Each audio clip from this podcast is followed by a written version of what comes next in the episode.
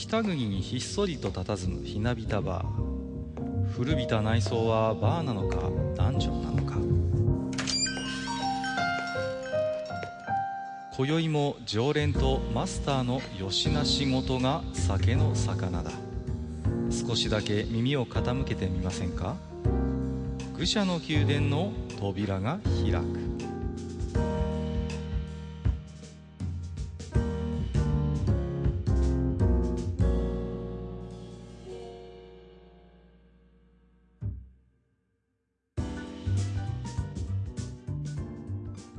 いやいやマスター、今日も来ましたよ。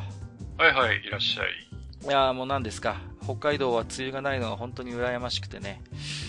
うん、うん、こっちの方もね今日もジメジメしていてなかなかね、はい、なんかあのー、ね、えー、関東の方もかなり蒸し暑くなってきてるなんていうのはね、こうニュース見てればね、はい、やってますけどもね。うん、まあ何ですか、えー、ゲーム絡みのね話題もいろいろありましたけれども。えーはい、いよいよあれですか、ネオジオミニの方のだいぶお値段の方もね固まってきたということでね、アマゾンの方で予約が始まりましたね。始まりましたね。はい、はい、で何ですか、あのお値段の方がいちまん何ぼでしたっけ、にせん何がしですね。そうですね。あれをまあ、はい、高いと見るか安いと見るかいろんなご意見もあろうかと思うんですが、うん、うん、まあでも実際ね液晶もついていて、うん、ね、さっきちょっとマスターにも聞きましたけど、きちんと外部出力もできるよということでね。うん。うん、そうそうそう。で、まあ、あとね、あのー、コントローラーも、うん、えー、まあ、ワンコン、ツーコンそれぞれ、なんか、接続できるみたいなんで、うん。そうなんですか。うちまだね、うん、純正のやつあるんですけど。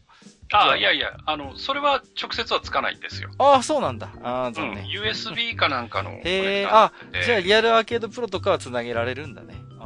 いや、あの、ちっちゃいマイ、マイクロ ユーエスビー かなんか、なんかそんなコネクタじゃなかったかな。あ、えー、あ、そうですか。ああ、うん、なるほどね。じゃあそれに対応したパッドとかコントローラーだったら繋がる、ね。そうそうそうそう。だからその辺が全部別売りなんですよね。まあ、なんだかうまいっちゃうまい商売ですよけれどもね。うん、おなんか、なんですか、聞くところによると、マスターも予約をしているということで、ね。はい、予約しました。えーと、国内版とまあ海外版とソフトのラインナップが違うんですが。うん、はい。ええー、マスターどちら？僕は国内版ですよ。あ、国内版の方。ああ、なるほど、うん。なんか思ったんですけど、やたらなんかこう、キングオブファイターズシリーズがいっぱい国内版は入ってるななんてこともちょっと思ったんですけれども。いや、それだけやっぱキンターズは人気なんだっていうことだと思うんですよね。うんうん、僕は一本もいらないんだけど。うんうんうんうん、うん、うん。正直。はいはい。まあでもやっぱりね、なんていうんですか、確実にやっぱり、ね、本当に、やっぱり、こう、人気のあったタイトルでね、こう、人気があるからこそ、まあ、ああいうね、年、まあ、毎年のように、こう、シリーズが出てたっていうところもあるでしょうからね。うん。うんうんうん。まあ、そう考えれば、国内版のラインナップとしては、妥当なところなのかもしれないですけれどもね。うん。まあ、僕は、あの、キンターズはどうでもよくて、はい。あの、国内版とインターナショナル版を比べたときに、うん、唯一、えー、国内版に、えー、忍者コマンドが入っているので、はい、確かにもう忍者コマンドのために国内版にしましたね。なるほどね。はい、そうか。いや、あのー、爆裂究極剣が打ちたくてね。またそういうわ、はい、かりますけれどもね。うん。でもなんていうんですか、今までの任天堂のあのーうん、いわゆるファミコンミニとかスーパーファミコンミニみたいなのとはちょっとまた変わったコンセプトで面白いなとちょっと思いましたね。うん。うん。まあ、なんて言うんですか、ああいう、まあ エスエヌケー らしいと言いますかね、ああいう筐体の形を模したデザインっていうところはね、はい、うん、うん、面白いっちゃ面白いのかなと思いましたけれどもね。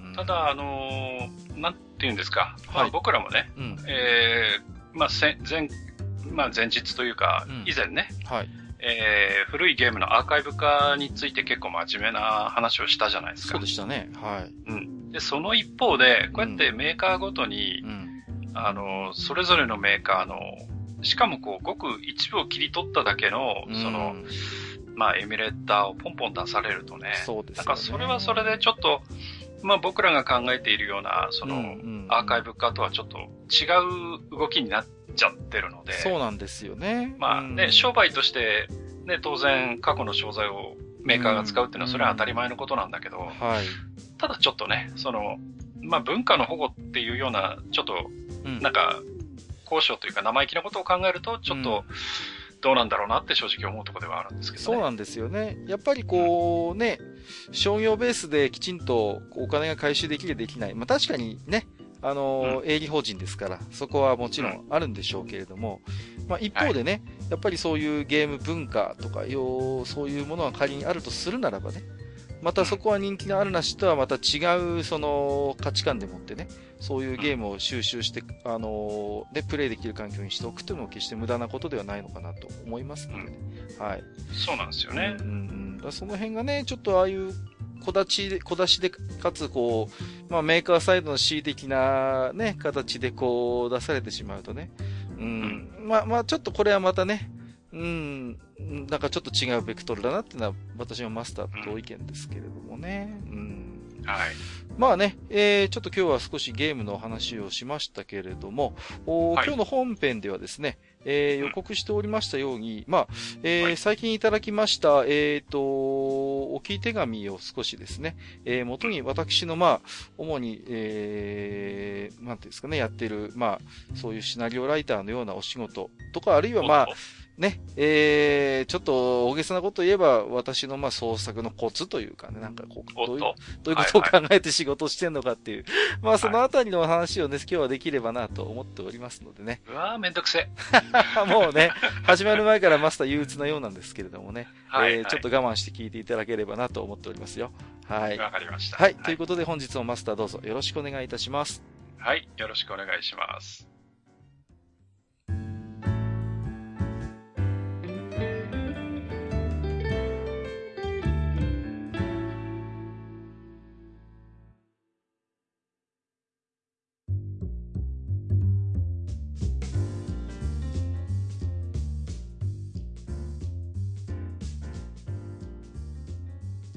はい、えー、ということでね、えー、今日はですね、まあ、あのー、私の、えー、まあ、仕事絡みの、まあ、置き手紙をね、えー、ちょっと何通かいただいておりますので、はい、えー、こちらをご紹介しながら、まあ、それに少しね、えー、回答して、それに少し目鼻をつけていくような形でね、おしゃべりができればなと思っているんですけれども、ね。なるほど。はい。はいはい、じゃあね、早速なんですけれども、いつつめからちょっとマスターにご紹介していただいてもよろしいでしょうかね。あ、わかりました。はい、じゃあね、えー、僕の方から紹介させていただきます。お願いします。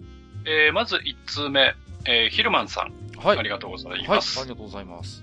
えー、ハニワマスター、カッカさん、こんにちは。えー、いつもポッドキャストアプリで愚者の宮殿を楽しみに聞かせていただいております。ぜひ長く続けてください。えー、さて、今日はカッカさんに相談したいことがありメールします。えー、カッカさんは番組内でも何回かエロゲー関係のシナリオを書くお仕事をされているとお話しされていましたね。うん、えー、実は自分もそういう何かものを書く仕事がしたいという夢があります。はい。えー、ちなみに現在高校にねんせいです。若い。若いなぁ。えー、自分でも、えー、小説家になろうとか書く読むに、えー、短編の投稿経験がありますが、残念ながらそこまで多くの読者を集められるという状況ではありません。うん、えー、そこで物語を作る上でカッカさんが気をつけていることや、うん、創作のコツのようなものをお持ちでしたら一度お話しいただけないでしょうか。はい。えー、オリジ、オリジナリティについてはどのように考えていますか。うん、えー、急にこんなメールにて失礼しました。返信お待ちしておりますといただいております。はい、ありがとうございます。はいはい、いや、あのー、高校生の方がね、なぜこの私どもの番組を知ることになったのかがすごい興味はそそられるんですけれどもね。そうだよね。何きっかけだったんでしょうね。うん、いや、本当に。はい、まあ、あのね、そういう、まあ、ご質問というかご相談のね、メールをいただきまして、うん、まあ、はい、少しでも何かね、えー、お役に立てればなという思いはあるんですけれども、うん、まあ、でもね、なんて言うんですかね、その、前提としてやっぱり、うーんと、まあ、例えば小説とか、まあ、脚本とかシナリオとか、そういう、まあ、物語を創設、創作するということにも、まあ、もちろんのことながらいろんな種類が あ, あるということなんですよね。うん。そうですね。うん。で、まあ、このヒルマンさんは、まあ、小説家になろうとか、まあ、書く読むっていったような小説投稿サイトに投稿されている経験があるということだったんで、うん、おそらくはですね、うーん、はい、まあ、ちょっとどういうね、ジャンルの小説家はちょっとわからないんですけれども、うん、そういう作家とか小説家のようなものを書くう仕事に興味があるのかなとはちょっと思うんですよね、うん、はいはい。で、まあね、なかなかこの辺こう難しいところではあるんですが、小説を書きたいのか、あるいは、うん、例えばシナリオであったりとか脚本を書きたいのかっていうのは、うん、結構はっきりとここは分けられるところがやっぱあるのかなと思うんですよね。なるほど。で、僕も最初の頃は、まあこれは恋やめの時にも少し話はしましたけども、はい、やっぱりうんなんかそういう小説とかを書きたいななんてことをやっぱ思ってた時期もありましてね。で、実際に、まあ、僕の頃はね、あの、そういう小説投稿サイトなんていうのももちろんありませんでしたからね。うん。うん、いろんな文芸賞に、あの、送ったりとかね。うん。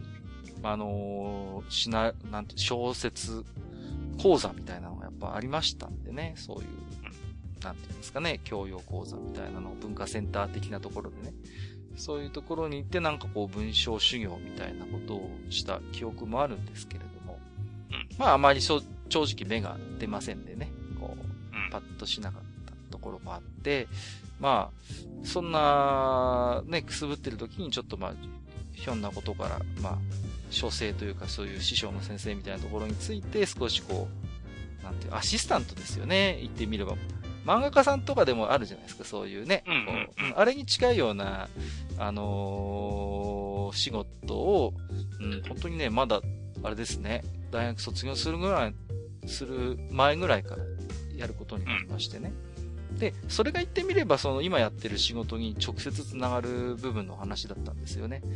はは。うん。つまり、どういうことかっていうと、そういう、まあ実際、そういうね、まあ、あの、小説とかを書くような先生のところに着いたんですけども、要は、ガイドラインみたいな、アウトラインみたいなものはもう先生の方で全部こう作ると。うん、で、まあもう本当に大まかなあらすじだったりとか登場するキャラクターみたいなものはもうできてるんですよね。うんうん、で、実際にじゃあそういうものを使って、こう、シナリオとか脚本をそこから作っていくっていう部分を、まあ、アシスタントのような形で担当したことがあるんですよ。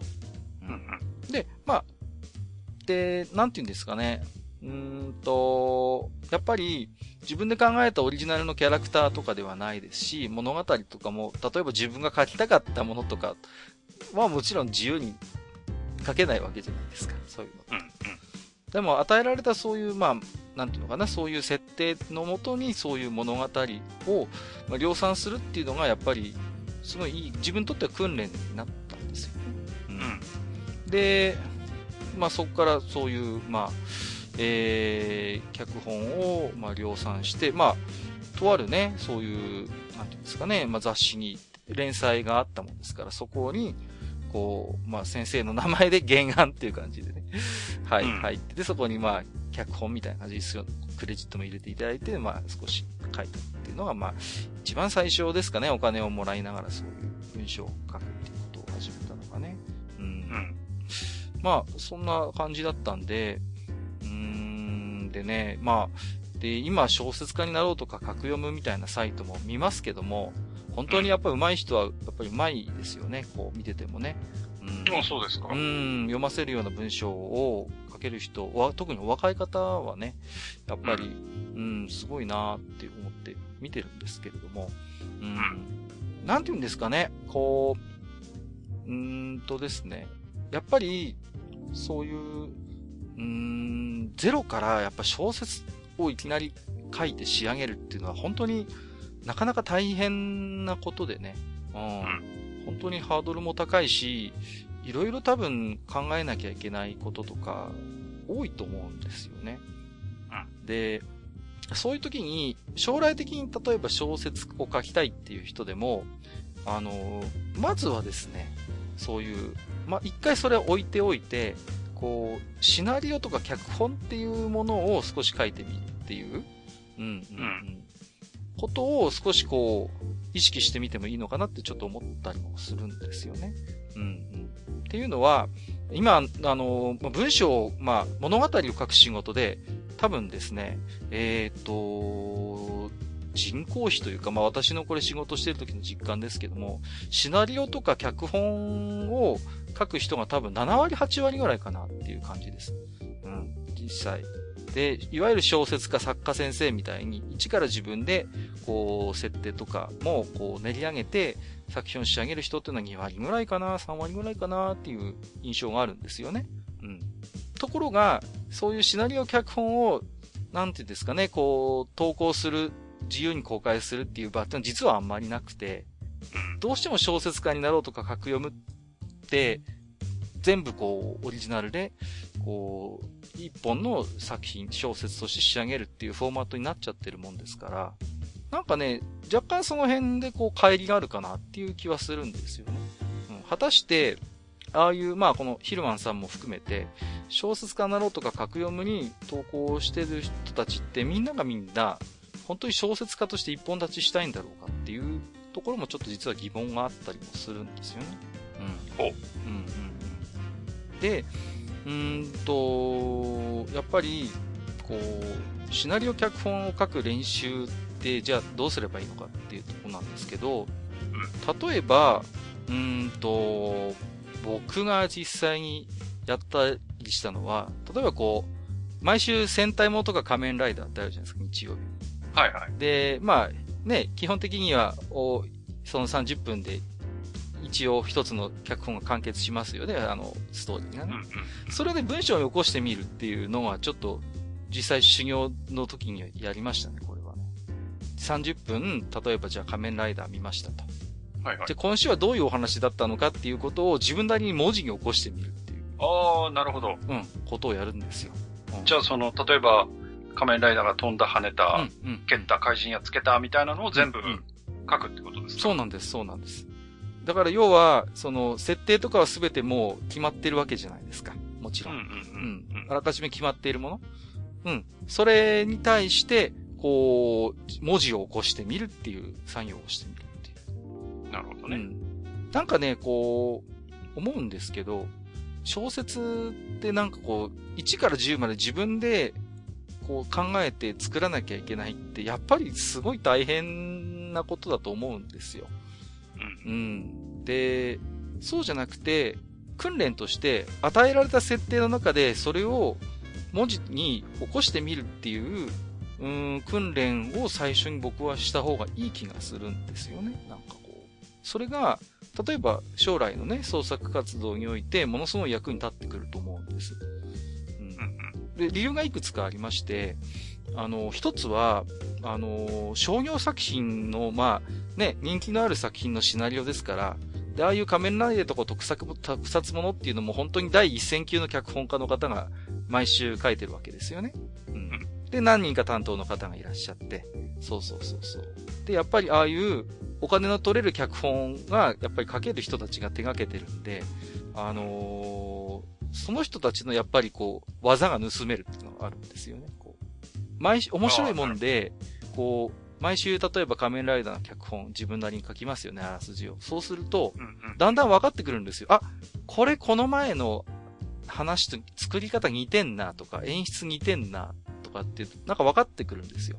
そうすると、後で調べてみると、やっぱり同じ脚本家がやってたとか、っていう気づきがあったりするんですよね。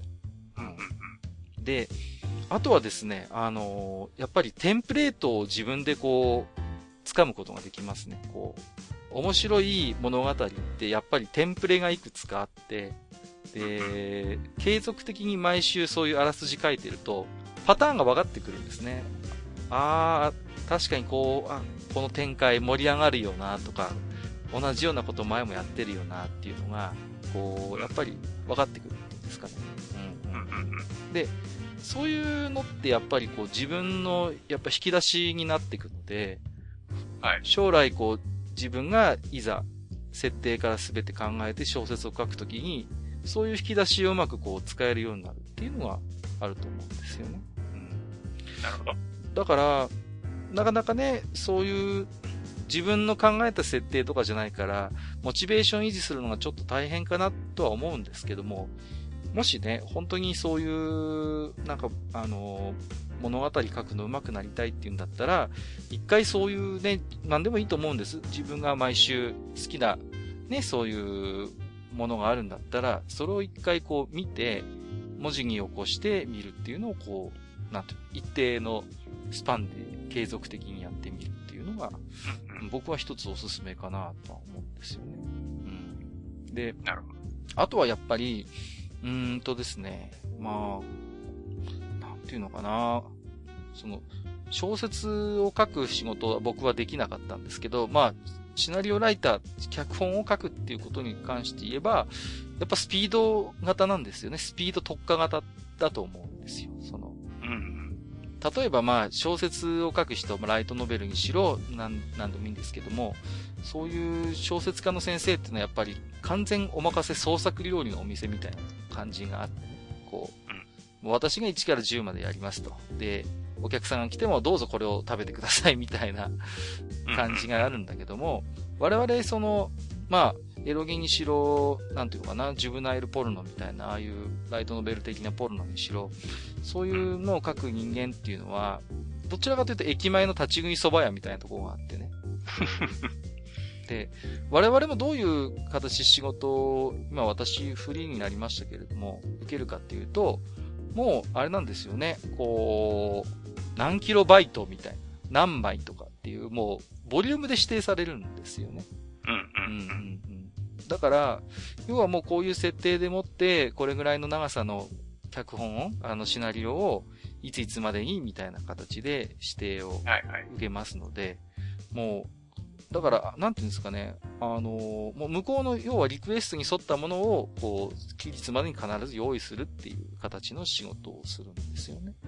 はいはい。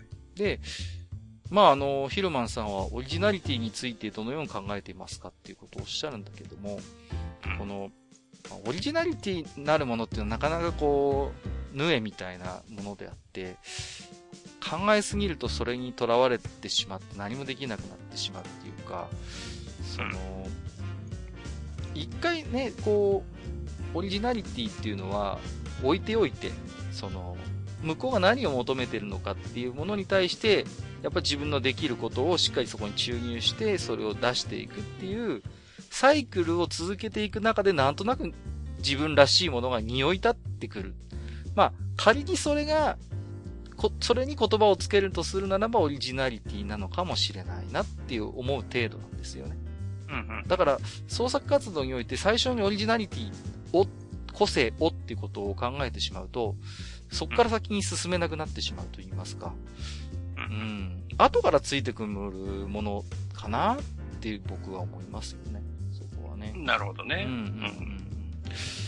なんかね、最初からやっぱり今まで誰も、よくね、これずるいっていうかよくないと思うんですけど、よく文芸賞とかの文句でね、募集の時の文句で、今まで誰も考えたことがないような独創的な、えー、アイディアとか、個性的な小説求むみたいなことを、うん、あのー、よく歌い文句にしてるんだけども、あれはね、なんか良くないと思います。なんかこう。そうじゃなくて、あのー、なんていうのかな。やっぱり、こう、うんと、エロゲーにしろ、その、まあ、ライトノベルにしろ、やっぱりそういうね、うーんと、時代が求めてるものって、やっぱあるんですよね。で、それにやっぱり応えていく。読みたがってる、みんなが読みたがっているものを出すっていう、なんていうのかな、そういう、まあ、すごい下世話な言い方をすると、こういう物書きで食っていくためには絶対に時代と寝ることが必要なんですよね。おっと。まあやっぱあると思うんですよ。流行り廃りっていうのがやっぱりあって、どの世界でも、エロゲーの世界でもやっぱりあるんですよね。そういう流行り廃りっていうのはね。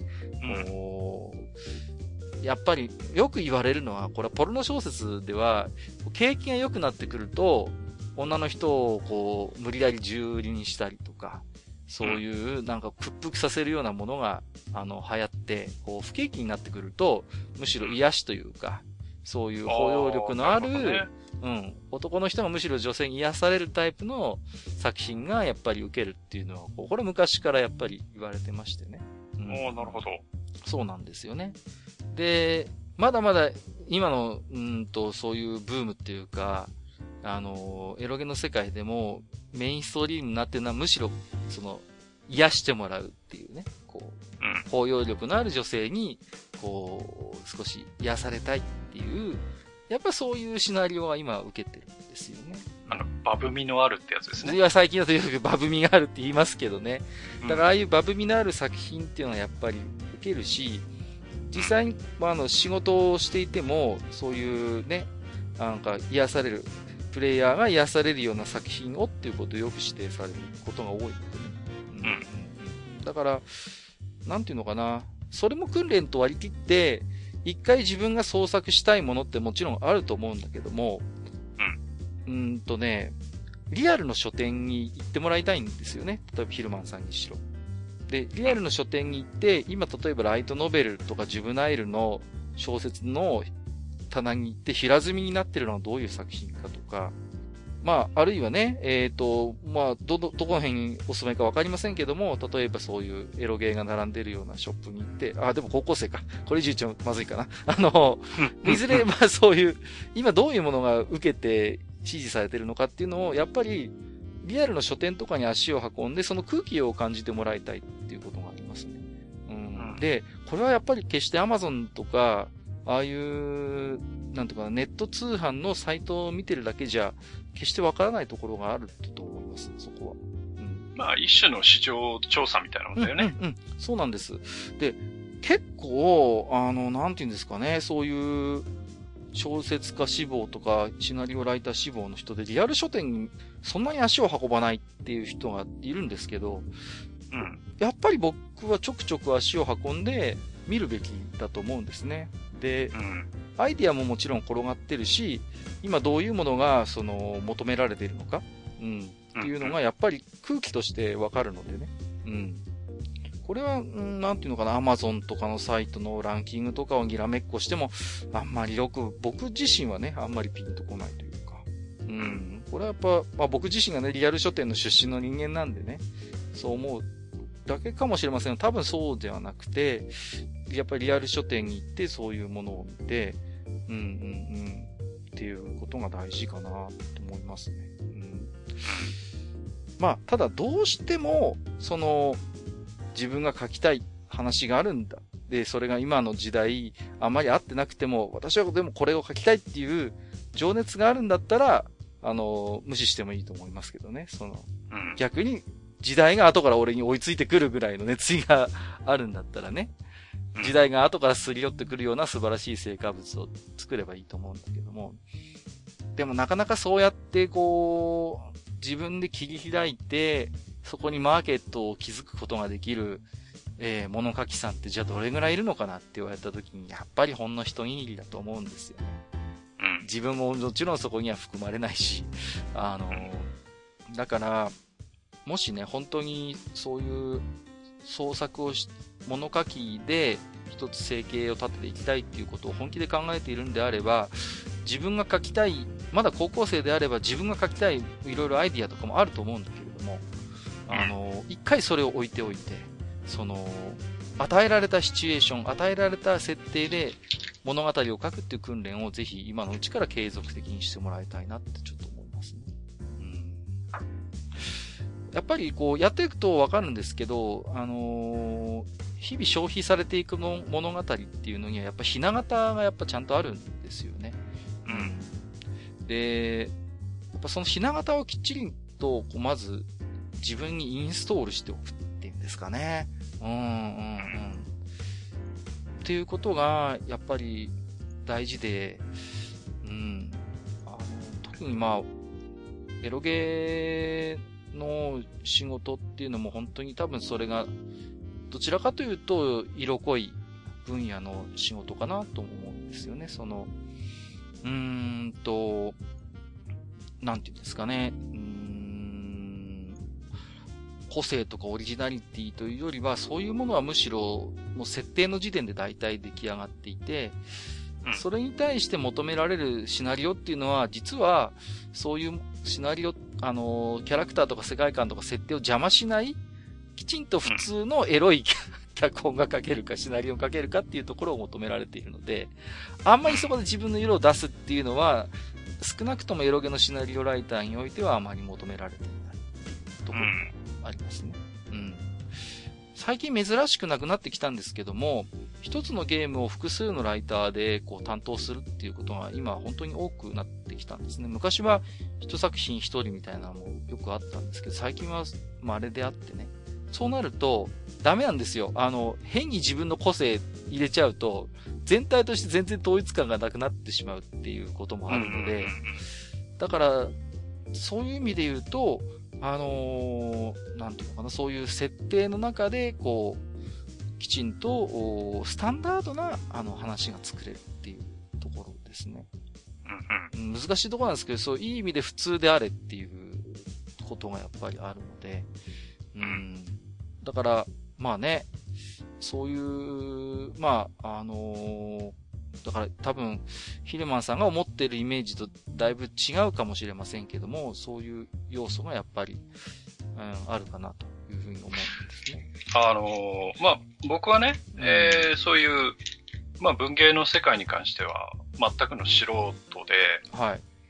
まあただあの文章を書く仕事はしてるんですよね。うんうんうん、全然そのまあ方面は違うけど。はいはいはい。で、あのー。我々のような、まあそういう、ある程度その仕事上決まってる定型がありそうな、うん、それでもやっぱり文章を書くときって、うん、特にその新入社員とか若手に指導するときって、うん、あの、まず読めって、はいはいはい、そうそうそうそう。言うんですよ。で、それは何かっていうと、その、えー、我々の世界におけるその文章の書き方の流儀みたいなのってやっぱりあるので、そうですよね。うん。だからそれをまず身につけてほしいというのと、うん、我々の場合はその文学ではないので、はい、あのこう文章我々の書いてる文章を読んだ上でのその驚きとか感動とかっていらないんですよ。うんうん、はいはいはい。うん。我々の文章の場合はね。うん。その代わり明快で、えー、論理的であって、えー、簡潔であってみたいな、うんうん、こうやっぱりそういう求められるものっていうのがあるわけなんですよ。多分ね、あのマスターの普段作っている文章っていうのは、うん、理想はね、うん、じゅうにんが読んだらじゅうにんが同じように解釈できる文章が多分理想だと思うんですよ。そうそうそうそう。そうですそうです。ですよね。はい。誤解を与えないという。うん、そうですよね。うんうんうん。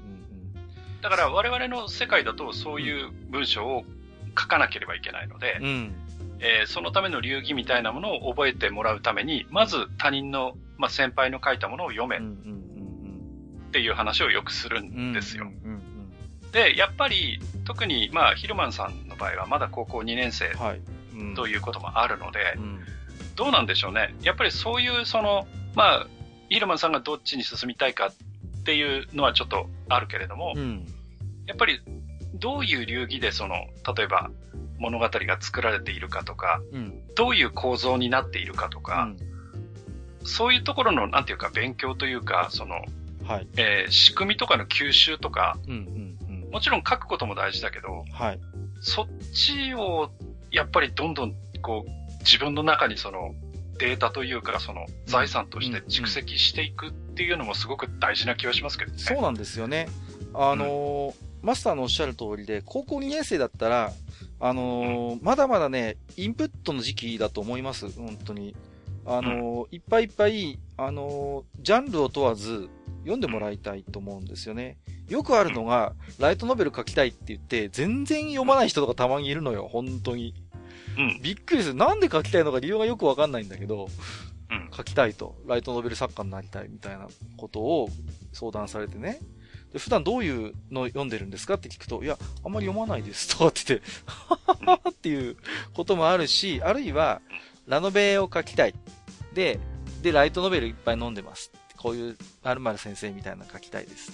じゃあ、他のジャンルの作品で何か読みますかって言ったら、いや、全然読まないです。みたいな人もいるんですけど、やっぱりそうじゃなくて、うーんと、違うジャンルの作品こそいっぱいいろいろ読んでもらって、今は本当にそういう自分の引き出しをどんどん増やす時期なのかなと思うんですよね。うん。で、あのね、そうですね。まあ、ベタな言い方ですけどね、夏目漱石はやっぱ一通りなんか読むといいって私もよく言われましたね。随分古いじゃねえか古典じゃねえかって言われるんだけども、うん、やっぱりでも今の日本の流行作家のテクニックって大体夏目漱石に発明してるって言われてるんですよね。こう、うん、あの人が大体やってる。で、あのまず書き方が簡潔で分かりやすいと、誰もが、うんえー、情景を思い浮かべやすいような書き方をしてるっていうことと、あとはやっぱりこう物語を進めていく上でのこうきっかけになるようなフックをいろいろと自分で開発発明して使っていると、うん、そういうテンプレも大体もう漱石がね実は作ってるって言われてましてね、うんうん、本当にだからなんだよ古典じゃないかも何十年も前のもうね作品じゃないかよって思うかもしれませんけど、一回やっぱね漱石を読んでもらいたいなと思いますね。僕もやっぱりそういう風に言われて、まあ、結構読んでたんですけど改めてそういう目でみ読んでみると面白いもんでやっぱり全然印象が変わってきたりとか、うん、ありますんでね、うんうんうん、であれなんだよね、あの漱石とかそういう古典だと、うん、あの教科書で読めちゃったりするはいはいはいはいだよね、うん、そうですね、うん、だから、うん、そういう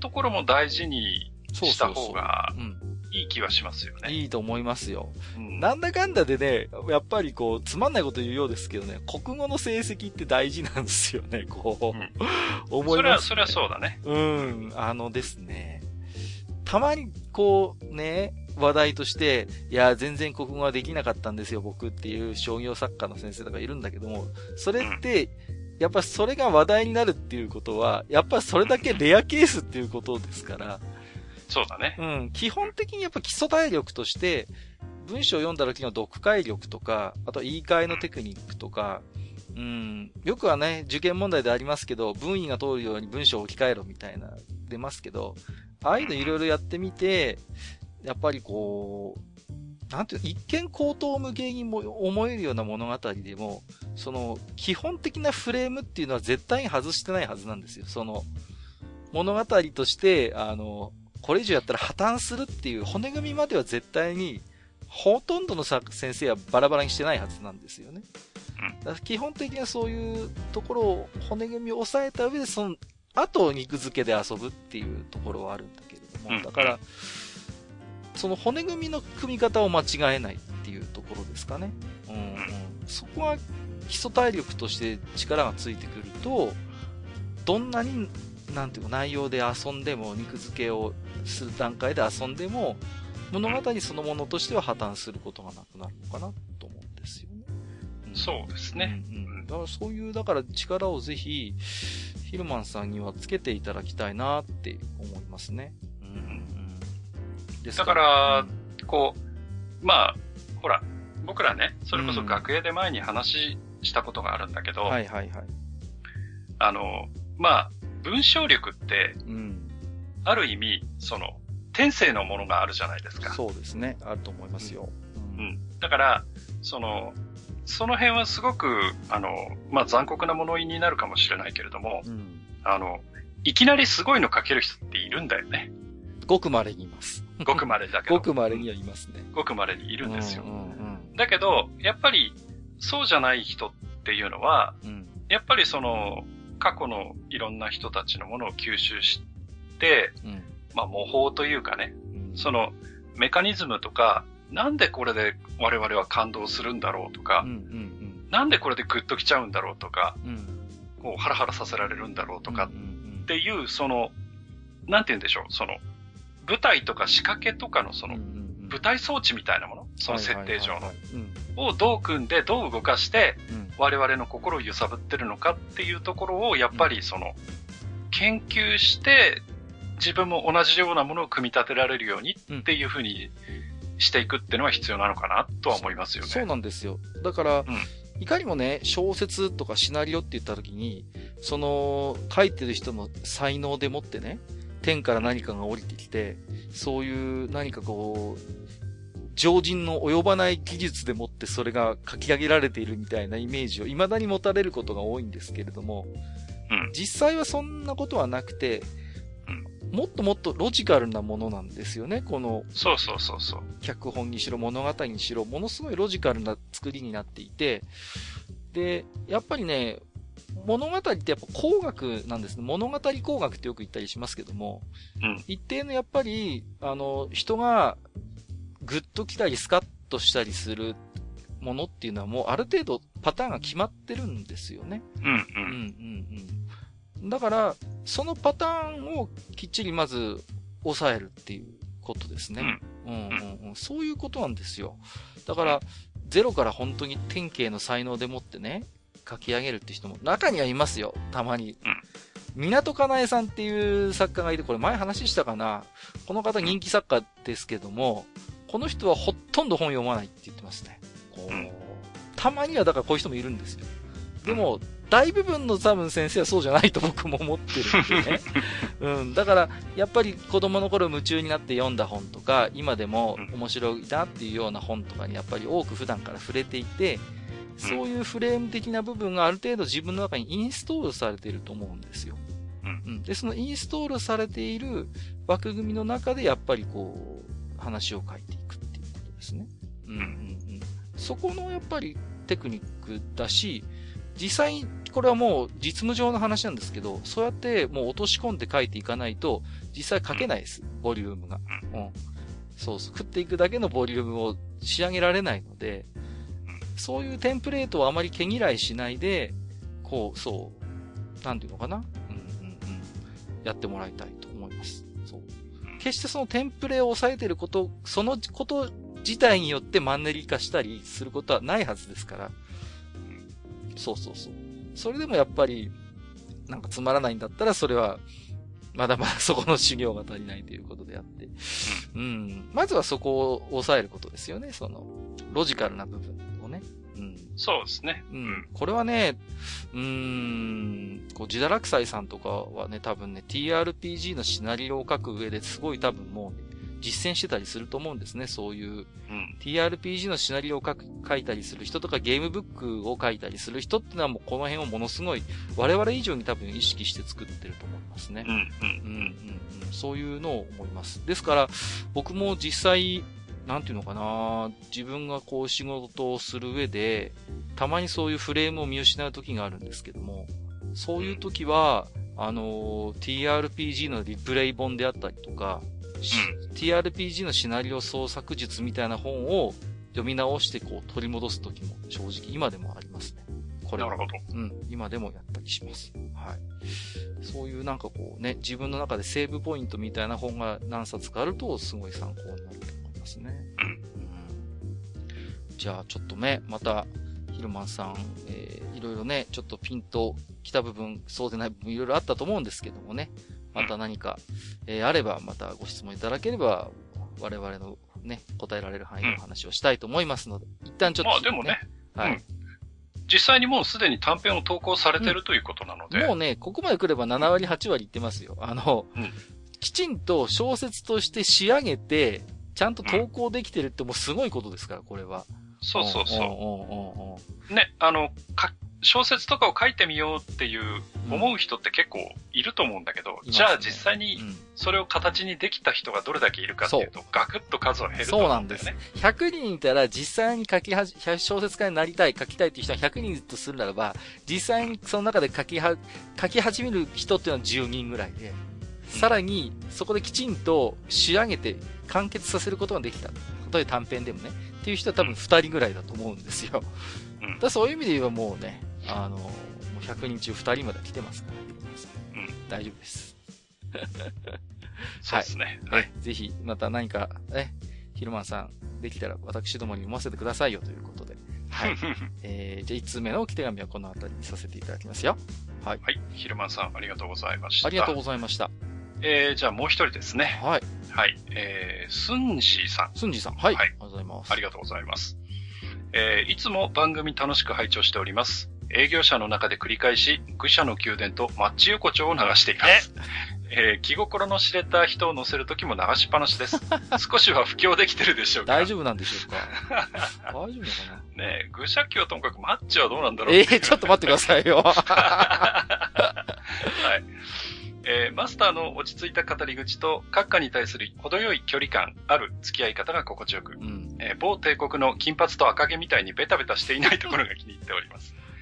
えー、この前直接顔を合わせるような関係ではないみたいなことをおっしゃっていましたが、なんだか納得してしまいますね。えー、実は前から閣下に聞いてみたいことがあります。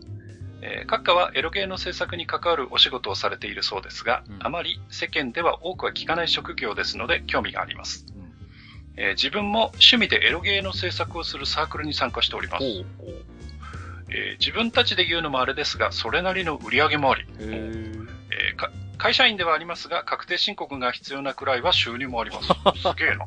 バレてないのかな。はい、えー、閣下さんはエロゲあるいはシナリオライターの世界におけるアマアマチュアですね、うん、とプロの違いは何だと考えていらっしゃいますか？うん、えー、自分は商業エロゲ作品も買ったりプレイするのですが、うん、やはりアマチュアのそれとはクオリティや物語の質も違うような気がするのです。うん、えー、中には本当に商業作品というものもありますが、えー、有名メーカーですとそういうこともあまりありません。うん、えー、創作が軌道に乗ってきたら専業もありなのでしょうか？お、えー、きっとそんなに甘い世界ではないと思いますが、閣下に叱ってもらい考えを改めたいと思います。よろしくお願いしますといただいてますね。はい、ありがとうございます。ありがとうございます。確定申告するぐらい稼いでるってすごいですね。もう少なくともにじゅうまん以上はその同人のエロゲで儲けてるということでね、うんうん、これはあれですよ、本当に会社にバレないように気をつけてくださいよ、本当に。そうですね。で、何人でね、作られてるかわかんないですけど、ね、一人それってことは、かける、ね、その人数分の、ね、収益があるってことだから。そうですよね。いやー、うん、すごいですよね。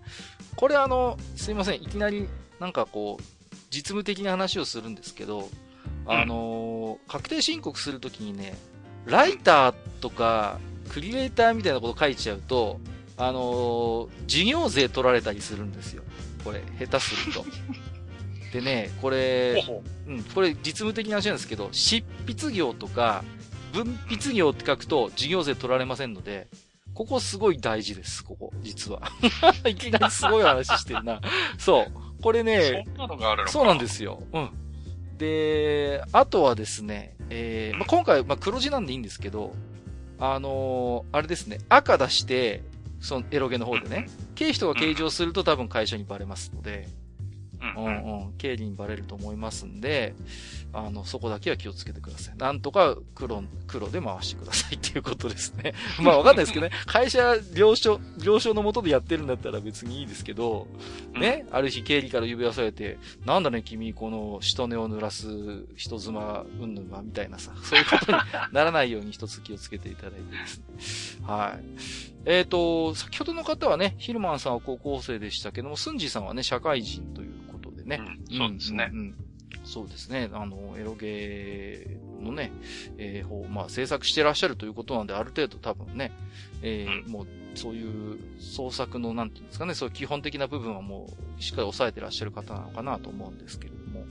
うん。うん、まあね、あのー、エロゲー、あるいはシナリオライターの世界におけるアマとプロの違いは何だっていうことを、うーん、おっしゃいます。まあ結構、僕もこの手紙いただいてからいろいろ考えたんですけれども、うーん、やっぱ基本的にアマ、まあつまり同人作品っていうのは、そう自分たちがやっぱり作りたいものを、あのー、作って発表するっていうのが、その、なんていうかな、一番の目的に据えるかなと思うんですよね。うん、で、やっぱりその商業エロゲの世界はもちろん大事ですよ。作りたいものを作るっていう情熱はもちろん必要なんだけれども、やっぱり事業としてその継続していくっていうことがあるので、やっぱそこにね、マーケティングっていう要素がやっぱ入ってくるんですよね。あの、さっきの話じゃないけども、今だったらどういう作品が売れるかっていう、やっぱそこの要素が入ってきて、やっぱりその、売れないと仕事にならないので、自分がどういうものを創作したいかというよりは、今だったらどういう作品が受けるか、売れるかっていうことをやっぱり第一、一義に据えるかなと。うん。そこの違いはやっぱりあるように思うんですよね。うん。うん、まあ、そうですね。で、やっぱりそういう、中にはありますよ、私も。なんかあんまり乗らないなとか、あの、得意じゃないなっていうジャンルの仕事もしますけども、まあそういう時に泣き言を言わないっていうことが、やっぱりね、うん。アマチュアの世界って、まあね、この方はもうにじゅうまんも儲けてますから、どこまでアマかって言っていいかっていう問題は別にありますけれども、あの、まあそれは置いておいて、一つやっぱアマチュア同人の世界っていうのは、なんか、自分のモチベーションってものすごい大事じゃないですか、やっぱり。うんうん。うん。で、そういう、やっぱ同人作品ってそういう情熱を買うっていうところも多分にあると思うんですよね。これは、うんまあ、エロゲに限らずですよ。その、漫画にしろ、まあ、小説でもいいですけれども、まあ、同人作品ですが、多少のその、クオリティのばらつきはもちろんありますし、まあ、中にはね、うん、ちょっと拙いかなと思うものもあるかもしれないけど、でも、でも俺はこれを世に問いたい、出したいっていう、やっぱそこの情熱にやっぱお金を出してるところって多分にあると思うんですよね、同人作品って。うん。だから、ね、全然ジャンルは違いますけど、マスターが以前ね、あのー、関わってたタクティクスオーガのね、パルチさんからに中っていう同人誌にしたって、はいはい、まあ、本当に多くの方が関わってるから、まあ、これはすごいいやらしい見方ですけども、見方によってはね、クオリティにも当然もちろんばらつきもあるし、うんうん、ね、自分にとって面白いなって思うページもあれば、そうでもないページも当然あるわけじゃないですか。うん、あると思いますよ。うんうん、でもそれは、ある意味当然の話であって、そこが実は主眼ではなくてね。そうではなくて、パルチさん会議中を作ったメンバーの人たちっていうのは、やっぱりそれぞれの思い、それぞれの目線でタクティクスオーガっていうゲームが大好きだっていう思いがあって集まってるわけじゃないですか。で、そこに対してやっぱり、僕みたいなそういうパルチさん会議中すげえと思った人間は、その情熱に対してものすごくこう、敬意を持っているし、賞賛に値すると思うんですね。あんだけ分厚い同人誌という形できっちり形にできたわけだから。うんうんうん。だから、それをやっぱりに対して応援したいとかリスペクトしているっていう思いのもとに消費行動にな、それが繋がっていくっていう。それがなんか一つのこう同人作品の、あの、消費の現れ、形なのかなって思うんですよね。うん。だから、同人作品の中にはやっぱり荒削りながらこれは面白いとか、ね。うんうんうん。なんかね、うん、きっと世間的に幅広く受け入れられないだろうけど、俺はわかるぜ、みたいな。そういう世界がやっぱり様々な分野で転がってるのが同人の面白いところで。だけどやっぱりそれって、その、商業作品だとなかなかそうはいかないんですよね。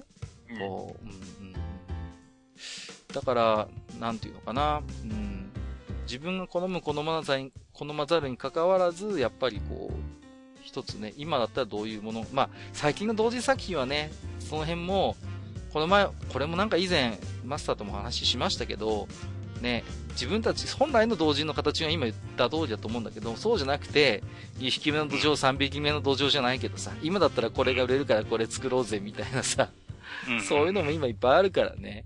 うん。そうそうそうね。今だったら鹿島だとかさ。まあまあ一つ知って昔前ですけどね。あるいはやっぱアズールレーンの本作ろうぜ。今だったら売れるぜ。なんつってさ。そういうね、なんかもう同期で作ってる、ね、サークルとか個人もいっぱいいらっしゃるんでしょうけれどもね。うん。本来のそういうものではないんだろうからっていうところがやっぱり。まああと、まあ、特にエロゲっていうふうに考えると、うん、あの、商業作品って、やっぱりいろいろ制約があるじゃないですか。あります、あります。例えば表現方法にしても、うん、その、まあ、いわゆるその主眼のエロの部分のプレイの内容にしても、ここまではいいけど、ここからはやっちゃあかんっていう。はい。結構コードが、はい、いろいろあるんですよ。コードあるじゃないですか。うんうんうんだけど、同人ってそういうのないから。そうなんですよね。うん、何でもできるじゃないですか。そうなんですよ。うん。うん、だから、そういう面で、あの、うん、まあそれが全部とは言わないけど、過激なものを作ろうと思えば同人でいくらでも過激なものが作れる。そうですね。うん。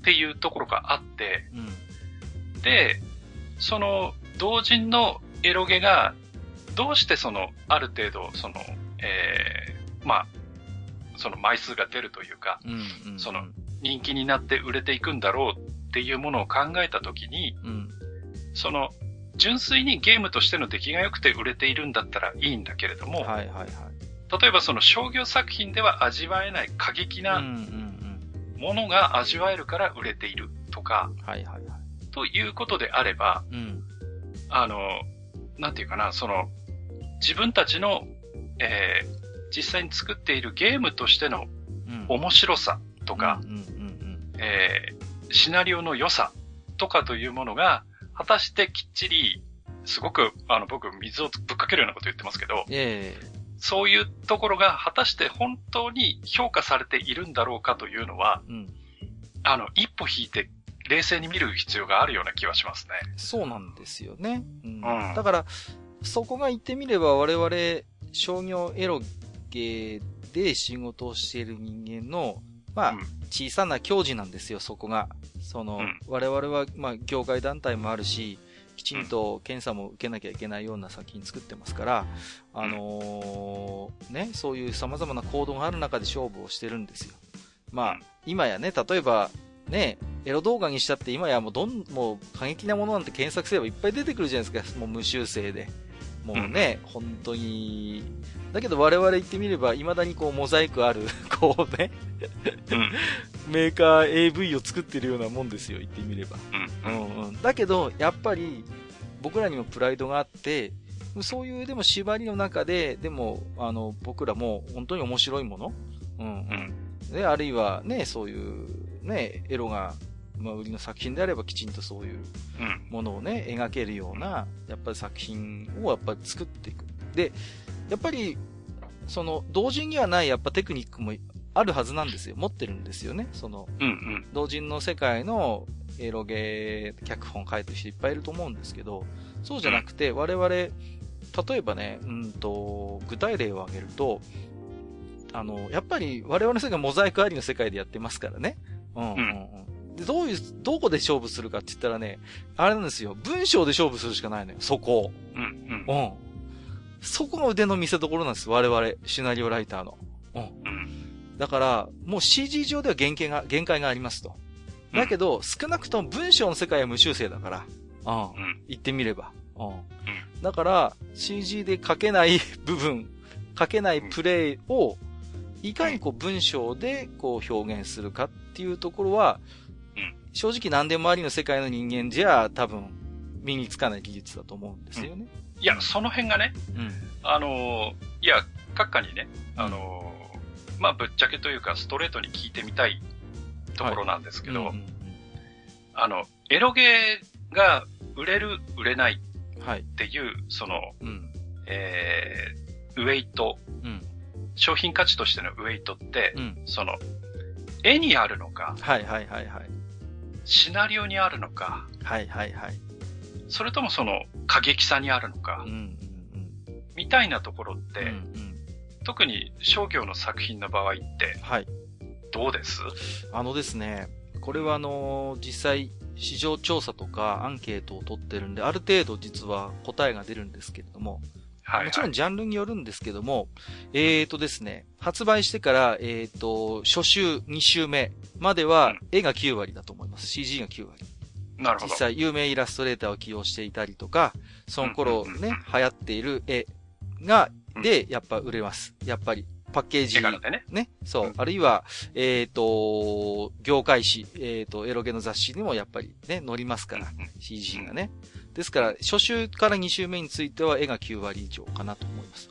でも、そっから、パタッと売り上げがなくなるか、ロングテールとして売り売れ続けるか、あるいは二子ブラクダのようにもう一回ブームが来て売れるか、これは文章がなな割、はち割だと思うんですね。実際。なるほどね。描写として。うんうんうん。だから、あのー、正直、いち週目、に週目の売り上げっていうのは僕らあんまり興味ないんですよ。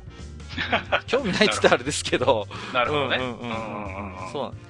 正直いち週目に週目の売り上げってほんと シージー とあと設定だけで売れますからね。例えばメイドものとかハーレムものとかそういうネトラレものみたいなジャンルで必ず買う人ってやっぱいるんですよ。こう。なるほど。メイドものだから買う。ネトラレものだから買うっていう人いるから一定数いるんです。そういう人たちってあんま関係ないんですよね。その実際の物語とか設定の部分っていうのは。うんうん。だけど、じゃあさん週目になります。よん週目になりますって時にそっからまああの、ロングテールのようにじわじわと売れ続けるっていうのは、僕ら胸張りますね、そこは。あ、俺たちよかった。つまり、実際にプレイしてみたら、うん、結構ストーリーもいいんだよね、とか、ストーリーもエロくていいんだよ、みたいな、うん、ところで口コミで、じゃあいち周目に周目買わなかった人が買い始めると。だから、うん、そこはもちろんね、商業エルメゲーカーも分かってますから、そういう売れ方をしてると僕ら褒められます。そう。なるほどね。頑張ったねって言われます。そう。うんうん、そこがパタッと落ちると、今回はちょっとって言われるんですよ。うん、絵だけじゃねえかと。絵だけじゃねえかっていうことになるんで、うんうんうん、その辺がね、はっきり出るのが面白い。これは。うん。ああはあはあはあ。うん。ほんとそこはね、はっきり出るんで、で、うん、一番嬉しいのは二子ブラクダになるときですね。もう一回話題になるっていう。ね、神ゲーとか言われたりして、これはやるべきみたいな評価がスレッドが立ったり、にチャンネルに個別のスレッドが立って、うん、この作品は神とか言われて、うん、もう一回ニョキって伸びる時があるんですよね。うんうんうん、それはもうもうガッツポーズですし、一昔前だったら大入り袋が出るパターンですね。なるほどね。そういうこともあります。はい。それはあの、仕込みでにちゃんに書いてるとかそういうことかな？ないないないないないない。いや、いや、わかりませんよ。少なくとも僕がお付き合いしている会社ではないはず。なるほど。はい、はいはい、大丈夫だと思います。いや、よくね、そんな話も聞くじゃないですか。まあまあね、ねその、うん、ステルスマーケティングみたいなね。そうそうそう。そうそうそう。いや、うん、僕がでも知る限り、真っ当なメーカーではまずやらないと思いますしね。うん、と思いますよ。うん。あとはね、やっぱりなんでしょうね、こう、未だにたまにありますけども、ゲ、やっぱりゲームなんで、システム的に破綻とかしてたりすると、もうこれはお手上げですね、完全に。はいはいはい。どんなに脚本が良くても、もうゲームシステムがバグだらけとか、あるいはね、うん、もうほんと極端に難易度が難しいとか、そういうものに関してはちょっと、我々ちょっと責任取れないところも正直ありますけどね。うん、まあね、逆にコティのノミネートまで行くようだったら、また別な人気も出るかもしれないですけどね。うん、まあ昔一回ノミネートされて、ボロカスに書かれたことありますけどもね。おいや。まあそれどっちかというとシステム周りの話だったんで、ホッとはしましたけれどもね。うん、まあそんなこともたまにはありますけどね。うん、そうですね。まあでも、スンジーさんの置き手紙にちょっと戻りますけれども。はいはい。ね、創作が軌道に乗ってきたら専業もありなのでしょうかとかおっしゃってますけどね。いやー、これは本当おすすめしないですね。本当にもう、うーん、おすすめしませんね。というのは、うーんと、なんだろう、実際に、まあ、僕は専業、ほぼ専業ですけども、兼業の人が多分実際なな割ぐらいは兼業なんじゃないかなと思うんです。商業の方でも。あ、そうなんだ。実際、うん、商業シナリオライターでも、他にアルバイトとかしたりとか、うん、うーんあるいは多いのは、えー、シナリオライターだけじゃなくて、システムプログラムとか、そういう別の部分も兼ねてシナリオも書くっていう人が多いですね。実際。なるほどね。うん。だから、シナリオとしてもお金はもらうけれども、実際その、なんていうのかな、スタッフとして普通にお給料をもらうような人も、うん、まあシナリオライター書いてたりっていうことも珍しくないっていう感じで、専業でシナリオライターだけやるってなるとなかなかしんどいかなと。うん、だからプログラムが書けるとか、そういうね、システム構築ができるっていう人であれば、まあ現実味はあるんでしょうけれども、うんうんうん、なかなかね、ライターだけでっていうのは、えーと大変かなと思いますね。どうなんでしょうね。そのなんとか先生みたいにその、うん、あのもう名前が売れちゃって、はいはいはいはい、っていうような人だったら、うん、まあありなんだろうけれど、まあ、そういうとこまで行けばね、もう、うん、名前で買ってくれるようになればもうもう一人前というか一線級ですから、そこまで行けばもう専業でね食えますし、だいたいそういう風になってくると、あのー、し仕事の幅が増えますからね。実際。エロゲーだけじゃなくて、様々な、あのー、ね、作品の脚本も書いてくださいとか、プランナーみたいな感じで、あとはスーパーバイザーみたいな感じでいろいろアドバイスするようなポジションになったりしますんでね。はいはい。うん、そうですね。だから、そんな感じで、仕事の幅そのものが増えますんでね。うん、いいかなと思いますけどもね。うん。そうですね。あとは、まあそうですね。うーんと、実務的な話をもう一回しますとね、えー、早めに税理士さんを見つけておくことですね。いや、あの、実際結構大事な感じで、やっぱりそういうゲーム関係の仕事を例えばフリーで受けたりとか、シナリオライター、僕みたいもそうですけど、うん、で受けて、例えばそういう報酬とか支払いを受けるような仕事してて、これね、知らない、全然明るくない税理士の先生にお願いすると、もう全然ダメですからね。全然節税とかしてくれなくて、さっぱり儲からないんですけど、やっぱりそういう専業作家の専門の税理士さんってのがいるんですよ、やっぱり何人か。お、なるほど。いるんです。そういうのは詳しい先生がいて、で今ほら場所とかもあんま関係ないんで、僕もお願いしてるの千葉県にいる先生ですけど、あの、はいはい、うん、そういう節税がきちんと、フリーライターの節税のプロみたいな先生いるんですよ、有名な業界に。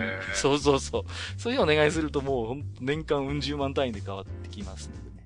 そうそうそう。まあそんまあそれはすんじさん後で個人的にご相談いただければご紹介しますけれども、ま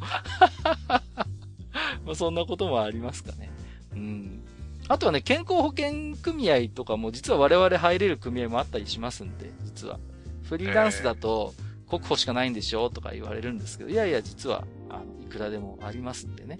そうそうそう。うん、あの日本アニメーター演出協会っていう協会があって、ここに入ってる人が多いかな。うん、エロゲ関係でフリーで仕事してる人はここはちょっと若干会費はかかるんですけれども。あの、ここに入ると、えー、憲法に入れます。はい。そんなシステムも実はあったりします。はい、すげえな。いやいや。まあ、あるんですよ。でも、そういう、あの、なんて言ったかな、文美国保って言うんですけどね、略してね。うんとね、文芸美術国民憲法だったかな。そんな名前があって、そこに入るときに、業界団体の推薦が必要なんですけども、はい、そういう、ちゃんとエロゲ業界でも入れる、そういう、組合があるんで、協会があるんで、そこの推薦があればこの分離憲法に入れるみたいな。だから僕一応憲法も入ってはいるんですよ。うん、そんなシステムがあったりします。はい。うん、なるほど。はい。あとはそうですね。うーん。商業エロゲ作品もでも買ったりプレイしてるということなんで、多分なんとなくこう商業作品とアマ同人の違いみたいなものを多分ご存知だとは思うんですけれどもね。うん。なんかあ、そうそう。もう一つ聞いてみたいや。はいはい。あの、例えば、スンジーさんみたいに、うん、その、同人で実際エロゲーのサークルに入ってシナリオ書いてました、みたいな人が、はいはいはいはい、例えばエロゲーメーカーに、例えば、採用してくださいって面接に行って、うんうんはい、取ってもらえるもんなんですかね。採用してもらえるもんなんでしょうか。あのー、まあ、もちろんその人の腕もあるだろうけど。うん。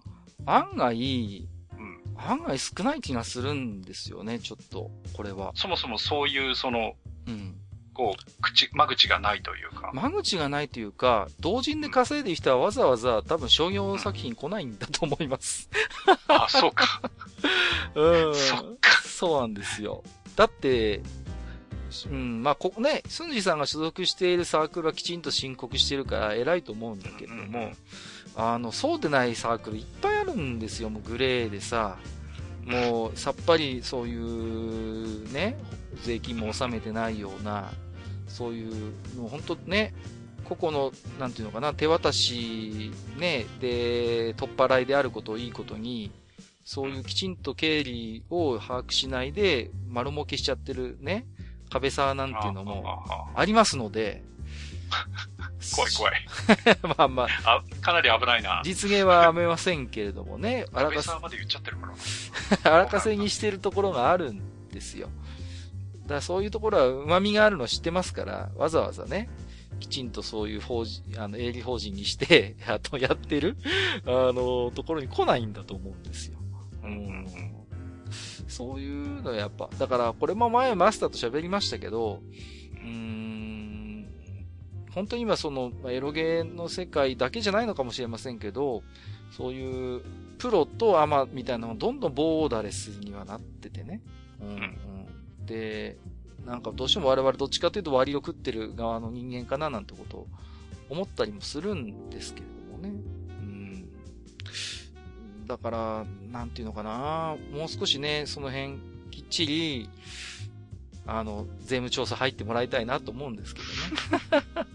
最近でもコミ最近でもコミケ変わってきて、そういう同人作家のための税あの、税務相談みたいなブースがあってさ、へー、税理士さんとかがボランティアでやってたりするのよ。そうなの？うんうんうん。あったりしますよ、そういうところ。だから、ね。まあどうしても後からバレると追徴課税とか重加算税受けますんでね。そういう痛み見るぐらいだったらきっちり申告しようねっていうコンセプトだと思うんですけれども。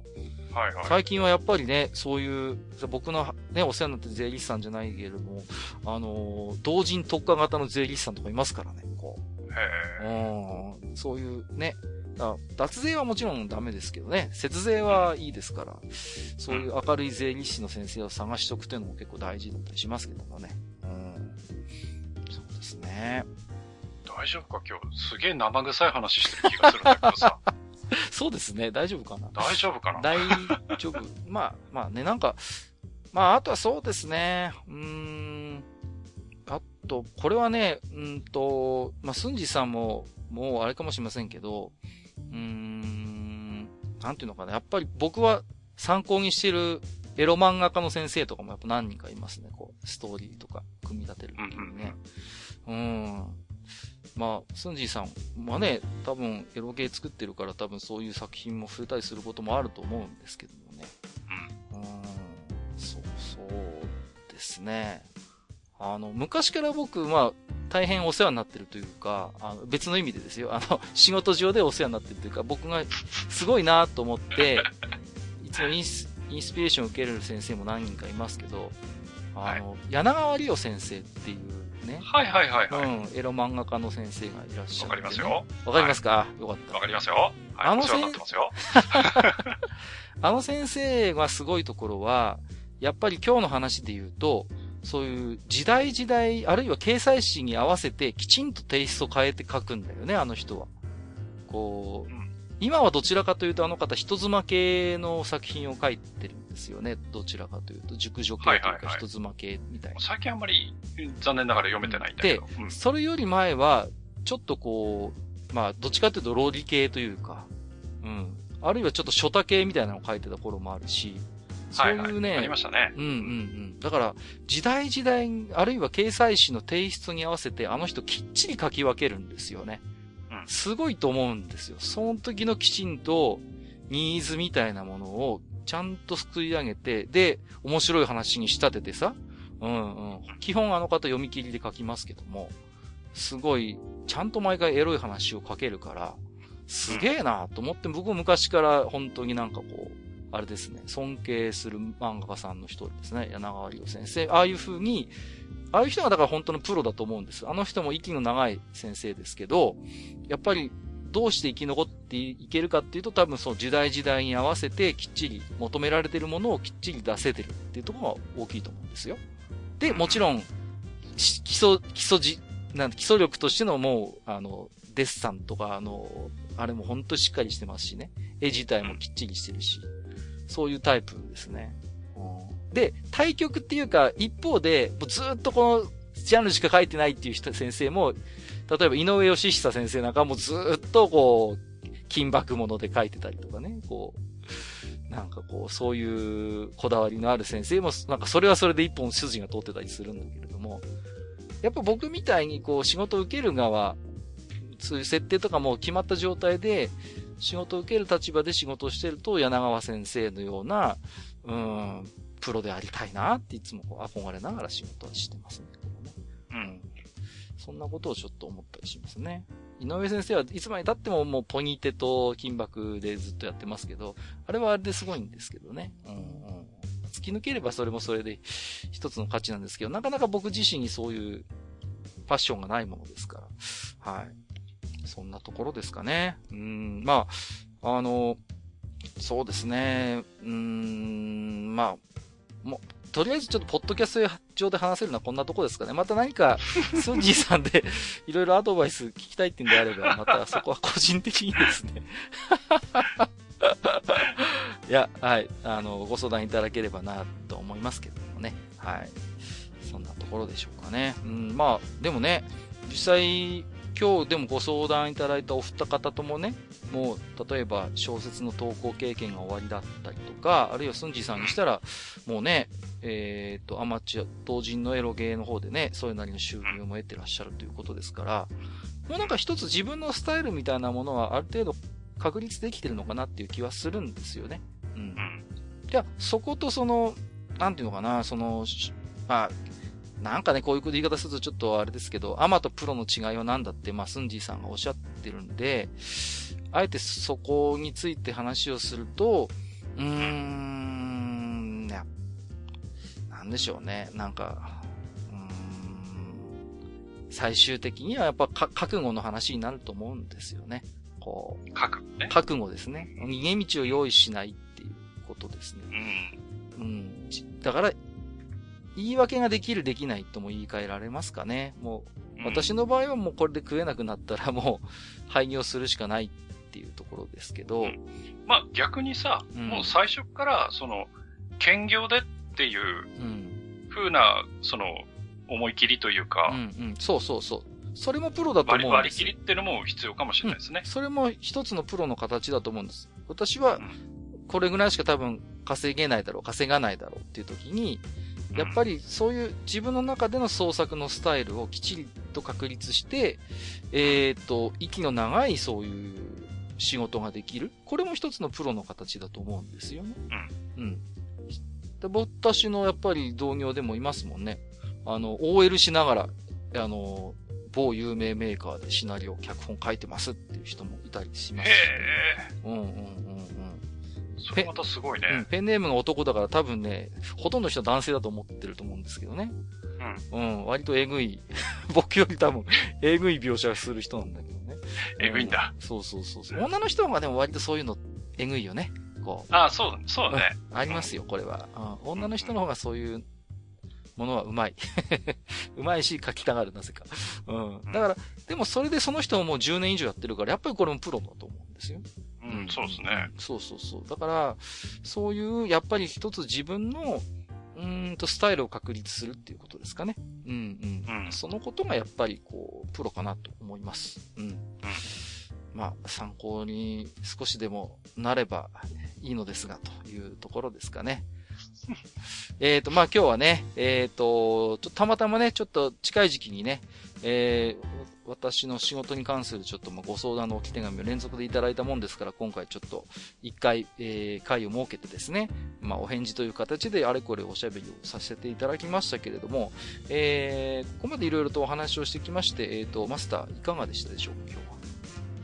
いや、まあ、僕はね、あのー、全くの門外漢なので、うん、まああんまりその偉そうなことも本来は言えないんだけれども、いえいえ、ただあのまあそのエロゲに限らず、いわゆるそのナロー小説、ナロー小説、うんうんうん、とかっていうのがそのなんか売れてるナロー小説とかっていうのが出てきてるのを見ると、うん、なんかどれもこれも異世界転生ものだったりさ、まあまあそうなんですよね。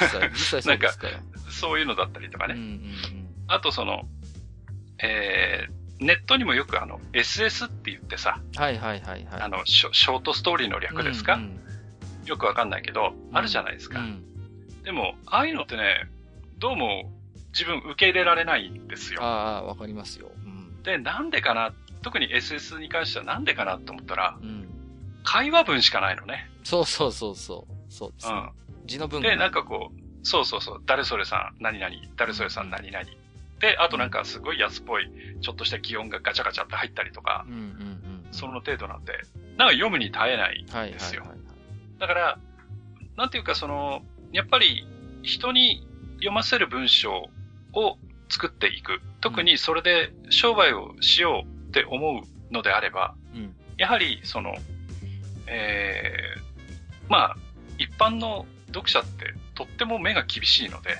そうですね。うん、だからそれに耐えられるだけの、まあ、テクニックというかそういうものもそうだし、メンタルもそうだし、うん、そうそう、いろいろ鈍感力大事ですよ。うん、大事大事。だから、うん、だからそういうものを備えなければいけないので、うん、とってもその大変な世界なんだろうなっていうのは思います。で、自分も文章は書くので、はい、まあいろんなこと言われますよ、お客さんには。うんうんうん、だからよくわかるのでね。うん、だから、そういうところでね、食っていくっていうのは大変だろうし、うん。やっぱり苦労も人並以上にあるんだろうなっていう、まあ、ところはちょこっとやっぱり見えるかなっていうところですか。はい、マスターの話に、ね、あんまりまとまんないですけどね。いやいやいや、でもマスターの話に一つ乗っかるなら、まあ、例えば、まあ、エロゲーにしろ、官能小説にしろそうですけど、字の文がないわけにはいかないんですよね。やっぱりもう、描写が必要だから。そうそうそう。ね。そうそうそう。実際じゃあ、エロいことしてるときに、会話文だけで成り立つかって言ったら、そんなことはないわけですよ。あはんふんじゃねえ。あはんうちんふんじゃさ、ま、往年のアダルトテープじゃないんだからさ、そういうわけにはいかないので、やっぱりそういう字の文の、やっぱりこう、訓練描写っていうのが必要で、だから丸々一冊官能小説書き写すとかやっぱりありましたね。あの自分がこれはと思った先生の文庫本を一週間ぐらいかけてひたすら書き写すなんていう訓練も昔はしました、ね。だからそういう一見遠回りに思えるようなことでもやって、会話文以外の字の文のやっぱり力をつけるっていうところですかね。で、これが多分あの。読んでるだけじゃ多分身につかないと思うんです。これって、うん、手を動かさないとやっぱり身につかなくて、だから今日ご紹介した話で言うと、もう仮面ライダーの話を一回あらすじを自分で文章に書いてみるとっていう時に、会話文だけじゃもちろん書けないわけじゃないですか。ね、うんうんうん、うんうん。だからおのずとそうすると字の文を書かざるを得なくなりますから、そういうアウトプットの作業をしていく中で、ぜひ字の文を書く力を鍛えていただきたいなと思いました。はい。これはやっぱりイラストにおけるデッサンに近くて、我々みたいな人間が見ると、普段字の文を書いてる人の文章と書いてない人の文章はすぐわかりますね、これはね。恐ろしいことに。あと、やっぱりさ、あの、エロゲ、特にエロゲっていう風に考えると、うん、はい。その、まあ、いろんな描写をさ、うん、直接の言葉って使えないじゃない？そうなんです、そうなんです。うん。まあ、最近は結構使っ、その、それをセリフに乗っけちゃったりしてるのは結構あるけれども。でも、それすると案外エロくならないんですよね。うんうん。だから、そこをどう表現するか、みたいなのって、やっぱり、こう、自分に語彙力がないと、そうなんですよ。ひねり出せないと思うんだよね。うんうんうん。そうです、そうです。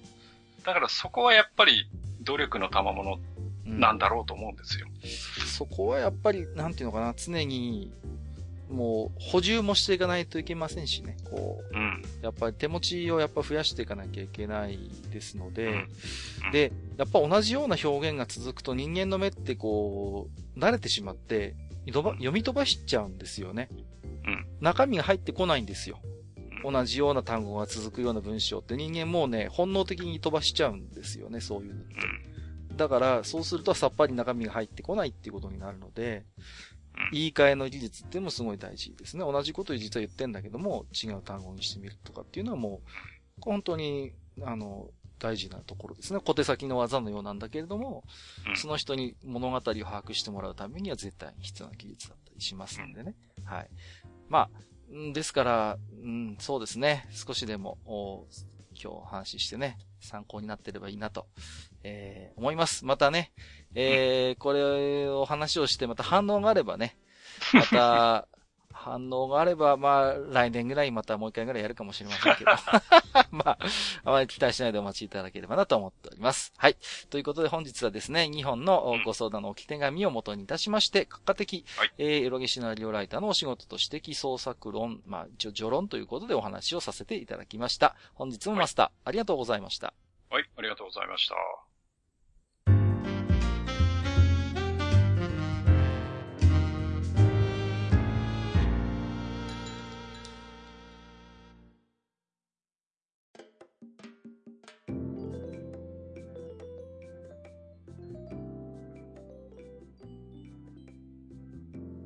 はい、えー、それではね、本日も当愚者の宮殿宛てに、えー、またね、えー、今回も思いの詰まった、えー、熱い G メールをたくさん頂戴しておりますので、はいはい、えー、早速マスターの方からご紹介していただいてもよろしいでしょうか。はい、了解です。それじゃあね、僕の方から G メールご紹介です。えー、まずいち通目、伯爵さん。はい。ありがとうございます。ありがとうございます。えー、お二人さんこんにちは、伯爵です。なんかすごい、すごい人からいただいてる感じが。伯爵ですね。伯爵さん。はい。はい、えー。サンダーバード会拝聴しました。はい。えー、嫁が子供に見せているのを一緒に見ていた程度でしたが、うん、お二人のお話を聞いて改めて振り返ると本当に上質な話だったのだなと思いました、うん。えー、サンダーバードを構成する軸はふたつあると思います、はい。えー、ひとつは王室をいただいたイギリスの階級社会の人間模様を丁寧に描いている点、うん。えー、もう一つは人間の手に負えなくなった最新テクノロジーを敵役に置いているところ、あ、置いていることが多い点です、うん。えー、パーカーが休暇を取る回が分かりやすいのですが、これ金庫の回だね、はいはい。えー、それぞれの階級の人々の言葉遣いや立ち居振る舞いに差があり、うん、マリオネットの操作にも違いをつけているんですよね、うんうん。あと元の英語版ではペネロープの呼び方に違いがあり、ジェフとペネロープの関係を暗示させる描写もあったりと、細かい設定の作り、作り込みは秀逸だなと思います、うん。また大抵の場合、現場作業員の方々が最新テクノロジーを雑に扱うところから始まることを考えると、むしろ国際人災救助隊と言ってもいいような気がします、はい。という意味で子ども向け道徳教育の側面もあり、非常にバランスよく作られた作品だなと思いました、うん。えー、最新テクノロジーや自然災害を前に右往左往する庶民を、いわば伝承人たるトレーシー一家がチートな道具を使って華麗に解決するというスタイルはある意味水戸黄門や暴れん坊将軍にも通じるものがあるように思います、うん。あ、なるほど、うん。えー、そういう意味では日本で受けるのもうなずけますね、はい。えー、しかしサンダーバードロボ、えー、確かに最強だとは思いますが力技すぎる点がありませんかね、えー、よん号の台車で飛行機胴体着陸させてみたり、うん、暴走列車をワイヤーで止めようとしてませんでしたっけということでいただいておりますありがとうございます。ありましたね、あるある。確かに割と無茶しますよね、あのサンダーバードロボはね、うん。しかしあの伯爵さんのね、こうおっしゃってること、すごい言われてみればなるほどなと思うんですよね、うん、はい。特にそうですね、あのイギリスのやっぱ階級社会っていうところは、もちろん子供の頃はね、私もよくわかりませんでしたけれども、今改めて見直してみるとやっぱりちゃんと描いてるんですよね。階級のやっぱり差みたいなものがやっぱりきちんと出てて、はい、うんうんうんうん。確かにあのパーカーの立ち居振る舞いとか羊も今見ると、あ、なるほどね、それほどそういう教育を受けてきた人ではないんだなっていうのはやっぱわかるんですよね。こう、うんうんうん、すごいと思うのはやっぱパーカーって羊だから基本的にはすごい丁寧な物腰じゃないですか。やっぱり、うん、ね。だけれどもうま、なんていうのかな、そういう、ね、上流階級の生まれでないっていうことはしっかりわかるんだよね、やっぱり。こう、ね、鉛とかさ、そういうところも含めて。うん、そうですね。うん。その辺はさすがだなと思いますよね。うん。あとね、そうそう、あの、大体起こる、起こるケースが、あの、伯爵さんのおっしゃる通り、こう、大体現場作業員が、そういう、ね、こう、機械を雑に扱って、取り返しのつかないことが起こってしまうっていうのは確かによくあるパターンだなと思いましたよね。うんうんうんうん、あとはなんかこうあの状況判断を誤ってとか、ね、そうそうそうそう、例えばね、うん、天才とかでさね、こうもっとなんかね判断すればよかったのに無理やり突っ込んじゃったりとか、もう時間がないから行こうなんつってさ、うんうんうん、そういうことで大体取り返しのつかないことになるって、あの辺やっぱりこう。なんていうんですかね、機械との付き合い方みたいなものもやっぱり教えられてるような気がしますよね。こう、うん、最終的にやっぱり人間が人間を助けるっていうシンプルなところはこう変わらないんだよっていうかね、なんかこう、まあね、アメリカでは何ですか、なんか自動運転の自動車が、ね、死亡事故を起こしたなっていうニュースもありましたけれども、やっぱりこうどんなに最新鋭のメカであってもサンダーバードのなんと中心を貫いているのは人間が人間を救うっていうところですからね、うん、自動運転のロボとかってなんか僕があんまり記憶の限りは基本あんまないかなっていう感じもするんですよね。大体っていうか、うん、ちゃんと大体トレーシー感を操作して使うものがほとんどのような気がしますんで、ね、うんうんうん、確かにそういうところはあるかなと思いましたね、うん。でもまだまだマスターなんかはサンダーバードは語れるところがあったりするんじゃないですか。一回やりましたけど。うん、まあ語れるっちゃ語れるけど、あとはまあちょっとね細かい話になっていっちゃうんで、まあ確かにね、この辺である程度、はい、まあ手を引いといた方がいいかなっていう。そうですね。まあ伯爵さんの伯爵さんのようにこう我々も。ね、置き手紙いただいて、それについてこういろいろね、お返事をするぐらいがちょうどいいかもしれませんね。うん。うん、はい。えー、ではしかしね、うん、あの、また見たくなっちゃうんだよね、サンダーバードをね。ああ、そうなのよ。こう聞くとね。ほんとね、もうね、罪な番組ですね、愚者の宮殿は。本当ですね。いやいやいや、本当にもう罪な番組でございます。もうね、えー、ありがとうございます。またお気手紙いただければと思います。ありがとうございました。はい。はい、アクシャクさん、ありがとうございました。えー、それではお次行きましょう。はい、えー、南龍さん。はい。はい、ありがとうございます。ありがとうございます。えー、どうも、韓流韓人南龍です。えー、先日の銀英伝会にて、えー、加藤直之先生のイラスト話をせっかく振っていただいたのに、すっかり乗り遅れてしまいました。いえいえ。えー、トラベラー、ローズトゥーロードについてはすでに解説いただいたので、僕からは一つだけ。うん、えー、加藤直之先生といえば、グインサーガを忘れてはいけませんよ。はいはいはい、確かに。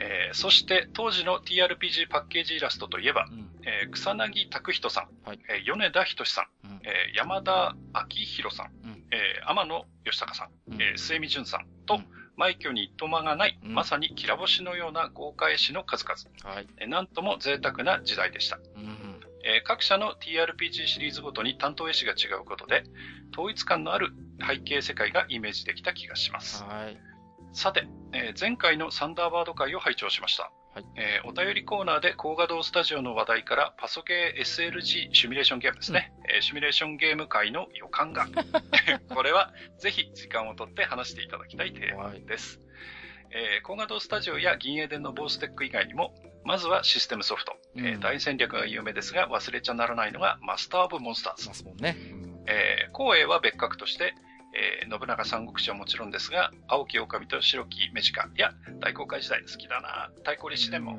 えー、ごちゃキャラものといえばファストクイーン、はい、あとロードモナーク、ロードモナークね、うん、えー、ファーランドストーリーってのもありましたね。ありましたね。えー、プリンセスメーカーやレッスルエンジェルスとかも、えー、シミュレーションゲームとくくって良いのでしょうか、うん、えー、最後に誰も知らないであろうファンタジーシミュレーションゲームジョシュア、うん、えー、僕が初めて買ったパソコンシミュレーションゲームで、えー、これを遊ぶためにセットでマウスを購入したのは忘れません。はいはいはい、えー、マニアックなタイトルばかりですいません。でも非エロゲでも話題豊富なパソゲーシミュレーションゲーム会期待しております。はい。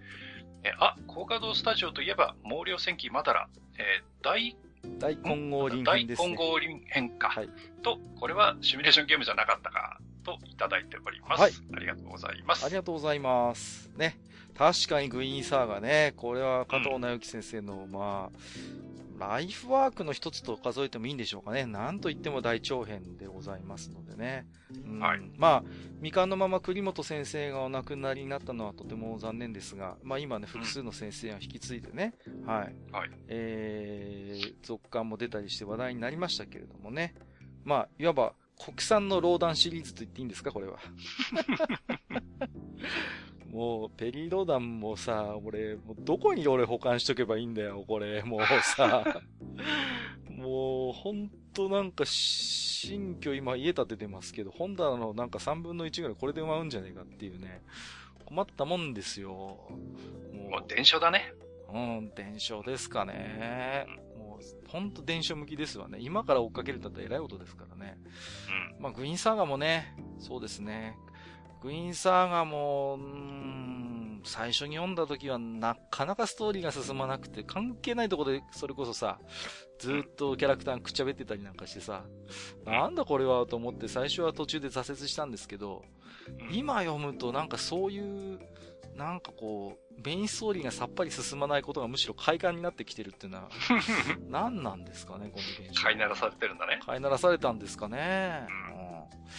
うん、そしてね、ね、ティーアールピージー パッケージイラストということで、まさにね、はい、もうほんとそうそうたる面々がデザインをね、手掛けられてましてね。うん。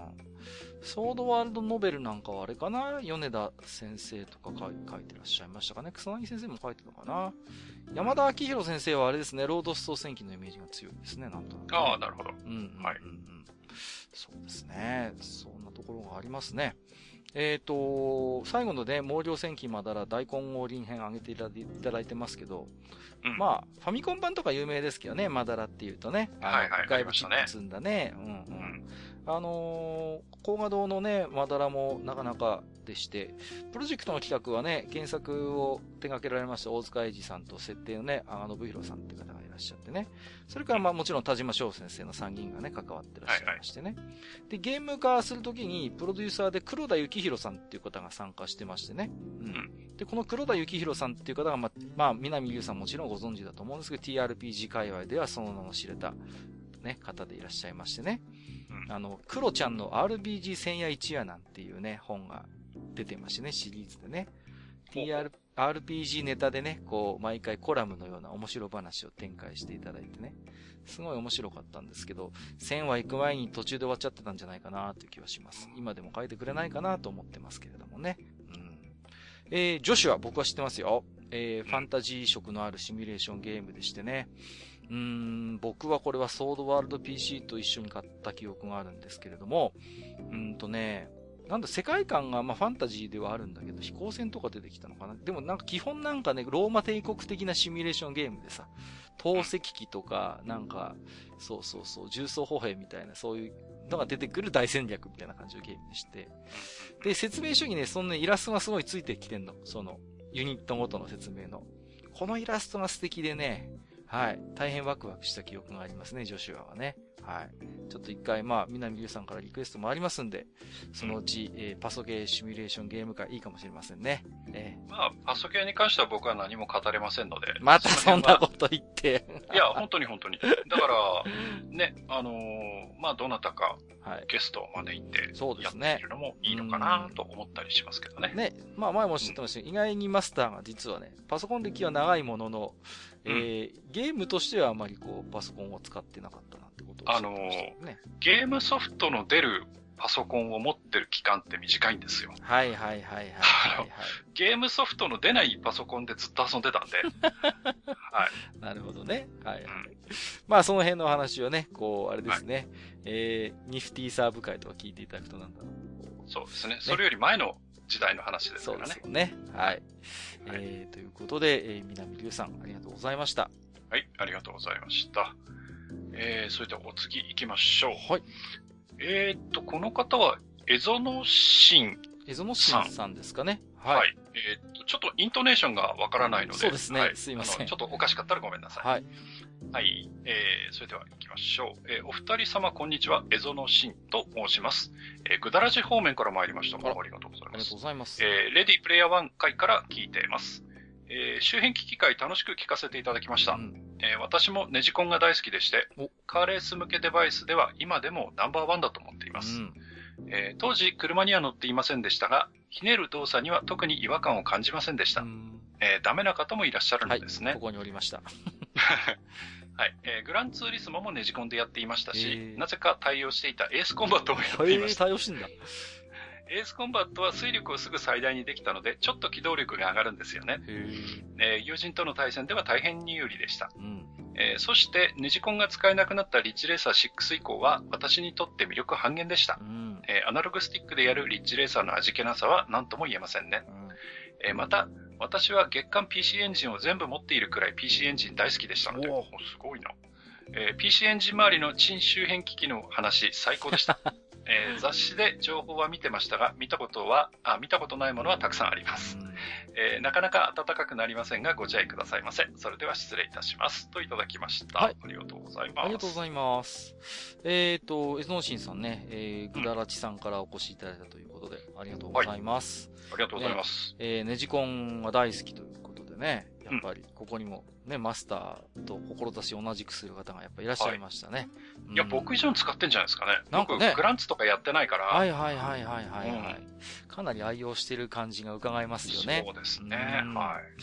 そしてね、ピーシー エンジン大好きということで、ぜひね、ちょっと iTunes ではもう聞けないんですが、えー、ブログの方でですね、うん、まだ聞けるのですが、地下じゅうごかい、随分浅い回になりますけども、えー、ピーシー エンジンとコア構想の夢っていうことで、ピーシー エンジンをメインに据えた回を一回やっておりますので、うん、えー、ぜひともですね、えー、っと、はい、私どものブログの、右側に近道のリンク貼ってますのでね、はい、はい、マスターのページにつながるリンク貼ってますんで、ぜひそこで探していただいて地下じゅうごかいも聞いてもらいたいなと思いますね。はい、うん、ぜひともこちらもおすすめしたいと思いますよ。はい、まあね、大したこと喋ってないですけどね。まあそうですね。もうなんたってね、エゾノシンさん月間 ピーシー エンジン持ってる、全部持ってるって言ってますからね。ちょっと社会に説法かもしれませんけれどもね。はい。え、えー、聞いていただければありがたいなと思っておりますですよ。はい。はい、ありがとうございます。はい、ありがとうございました。えーと、それからお次。はい。えー、ピダさん。はい。はい、ありがとうございます。ありがとうございます。えーと、Gmail 初めてですかね。おそらく初めてだと思います。はい。はい、えー、周辺機器会拝聴しました、うん、えー。ちょっとだけ話題に出たスーパーファミコンのごっつい周辺機器ことサテラビューですが、はいはいはいはい、えー、自分の中のサテラビューとの出会いを語りたいスイッチがバチンと音を立てて入ってしまったピラと申します。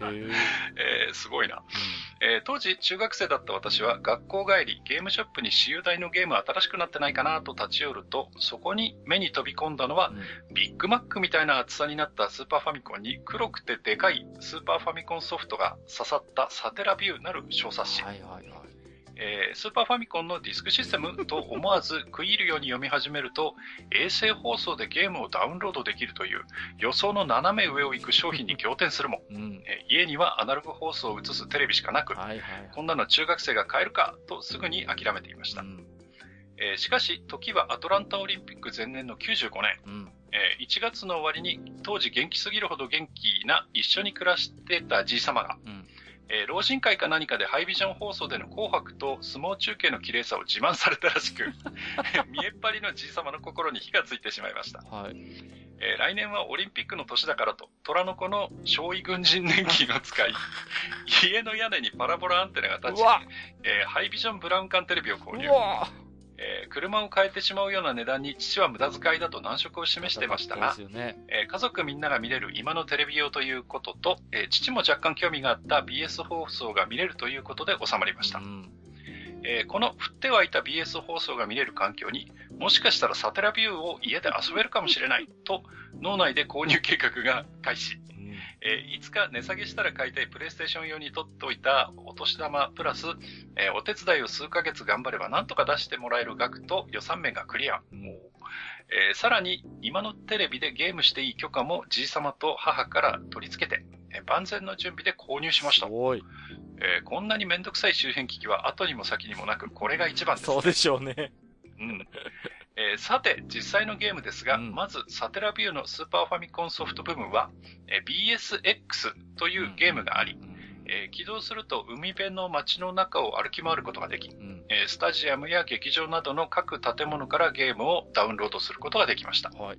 えー、しかし衛星放送のデータ放送部分での、えー、ダウンロードするという制約があるため、うん、えー、同時間帯でダウンロードするゲームはいっしゅるいのみ、はいはいはい、えー、他のゲームの配信が始まるのは次のいちじかんごと、うん、えー、まさに放送時間が決まっているテレビ番組を見る感覚でゲームをするというのがあするという奇妙な体験でした、はいはいはい、えー、当時ファミ通の増刊にサテラビュー通信あったあったなありましたが、えー、月刊で刊行されていて某テレビガイドさながら月刊のラテ欄があるゲーム情報誌という一足を放ちまくってましたあったな、えー、これだけだとただの劣化ネットダウンロード周辺機ですが、うん、えー、当時はじゅうろくじからにじゅうじの間には ビーエス 放送の音声ラジオ番組と連動していて、うん、えー、ビーエス ゼルダだとラジオドラマがついたり、えー、時間終盤だとパーソナリティの合図で体力が回復したり攻撃力が上がったりだとか、えー、イベントを起こしたりとか、うん、えー、旅スタでは視聴者から募集したデータからの対戦を中継して、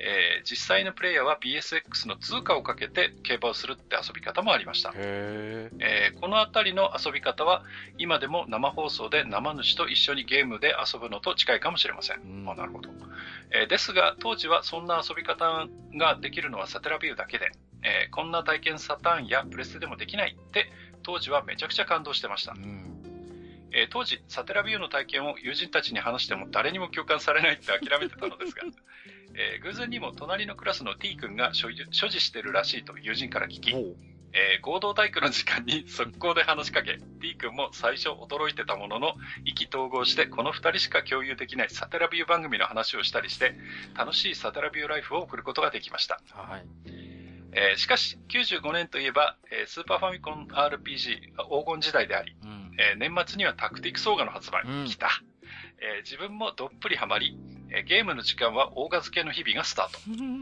またユーザーは初期投資だけではあとはあ初期投資だけであとは無料で遊べるものの、任天堂側の番組制作費が捻出できないのか、えー、翌年にはラジオ番組サービスの縮小といろいろ重なり、どんどん足が遠のいてしまい、えー、自分が高校受験があるためゲーム立ち期間中に任天堂の撤退が発表、うん、えー、元々の配信会社だけでのサービス提供となり、えー、再放送が繰り返し行われているうちにいつの間にかサービス終了となってしまいました、うん、えー、振り返れば音声メディアとゲームを融合したサービスや、えー、当時ではまだ今でいうインディーズゲームが一般に触れられるケースはほとんどなく、うん、えー、消去的にカセットにできないゲームや実験的なゲームなどに触れることができたこの周辺機器は本当に素晴らしく、えー、実質さんねんほどで終了でしたが、後につながるサービスだったと思います、うん、以上、本当に長文乱文失礼しました。次は任天堂ラボを購入してにじゅうねんごにネット老人会で語りたいピダでした。ではでは、といただきました。はい、貴重なね、お話ありがとうございます。これは本当に貴重な証言ですよね。うん、いや、実際にサテラビューで楽しまれてた方のね、本当具体的なね、うん、はいはい、レポということで、これはね、うん、ありがたいですね。うん、いや僕ね、意味が分かんなかったんですね。そのサテラビュー通信に確かにラテ欄があったんですよね。これ何なんだろうなと思ってさ、実際にそうなんだね。こうダウンロードできる時間が決まってたんですね。あー、いやいやいや、なんかこの、ね、にじゅうねんぐらいにこう、ぶりぐらいに謎が解けたと言いますか。はいはいはいはい。いやー、しかしこう、なんていうんですかね。やっぱ実際にやっぱサテラビューで遊ばれてた方、だからこそのね、うん、本当貴重な、あのー、証言ですよね。うん。でも最後の方切ないのはね、そう、きゅうじゅうごねんはタクティクスオーガも出たし、聖剣伝説も出てましたよね、なんかね。うん。そうそうで、確か年明けたぐらいにドラクエシックスも出てた。出てたん。そうそうそうそうそう。キラータイトルがさ、バンバン出てさ、そうそうそうね。いやいやいや、本当にこう、スーパーファミコンの最後の輝きの頃ですね、本当にね。うん。うん、そうですね。間が悪いと言いますか、なんというかね。うん。うん、いや、しかし、あの、興味深いのがね、やっぱりそういう、なんていうんですかね、あの、なんですか、競馬ゲームでこう、ね、通貨をかけてということでね、うん、ゲ、ゲーム内のね、うん、競馬をするなんていうさ、そういうなんかこうね、まさに生放送で生主一緒にゲームで遊ぶ感覚に近いということで、うん、確かにこんな遊び方当時できたのはサテラビューだけですよね。うん、いや、これは本当になかなかね、貴重で。まあ、ほんと、なんて言うんですかね。この辺の話ってやっぱり今やもう、それこそね、エミュレーターを使ったって再現できないじゃないですか。こういうサービスの部分っていうのはね。だから、本当にこれはなんて言うんですか、もう、ピダさんの中の宝物のような、もう経験ですよね、うん、これはね。そうそうそうそう、うん。いや、真面目な話こ、こういうピダさんの話みたいなのって残していかなきゃいけないなって思いますよね、本当。うん、いや、本当そうだよね。うんうん。こういう話こそしっかり残して、資料にしていかないと、いけないと僕は思いましたね、これはね。うん、いや、本当そうだよね。うんうんうん。こういうものこそ、やっぱしっかりアーカイブ化して、そういうね、周辺、サテラビューというものがあって、実際に遊んでた方はこういう楽しみ方をしていたっていうのをさ、うん、貴重な資料だと思います。これは読めば読むほど。うん。うん、ね、ちょっと愚者級でね、こうやってご披露いただいて、本当にありがたいなと思いましたね。うん、はい。うんえー、ということで、ピダさんありがとうございます。また、はい、ピダさん、また、はい、くださいおき手紙ありがとうございました。はい、ありがとうございました。それでね、あの、一つ、まあ、訂正というか、うん、あの、ツッコミを入れておきたいと思うんですけどね、ほうほう前回の話に関して。はいはい。で、あの、このサテラビューの話をしたときに、うん、あの、閣下が幻獣旅団の話を出したんだけど。しましたしました。うん、あの、幻獣旅団は、あの、サテラビューでダウンロードできるゲームじゃなく。はあ、そうでしたか。あれは、あの、ニンテンドーパワーっていう、ああ、あの、はいはいはいはい、また別の、あの、コンビニで、ローソンかどっかで、あの、書き換えできる、あの、あ エスエフ メモリーだとか、なんとかっていうカセットの方のソフトだったみたいなので。すみません。いやー、はい、すっかり混同してました。はい。はい、ありがとうございます。ちょっと、僕も後で調べたら、どうもそっちっぽいので。うんうんうん。すみません、はい。あの、きっとそういうことだと思います。はい。じゃあちょっと、はい、すみません、私も。一応突っ込んできます。いえいえいえ、はい、ちょっとにじゅうねん以上前のあれだと思うんですが、ちょっとね、はい、え、お詫びして訂正させていただきます。はい、こういうことがよくある愚者級ですので、一つ皆さん、はい、話さんぶんのいちぐらい聞いていただければと思いますよ。はい、信じるなよ。はい、本当ですよね。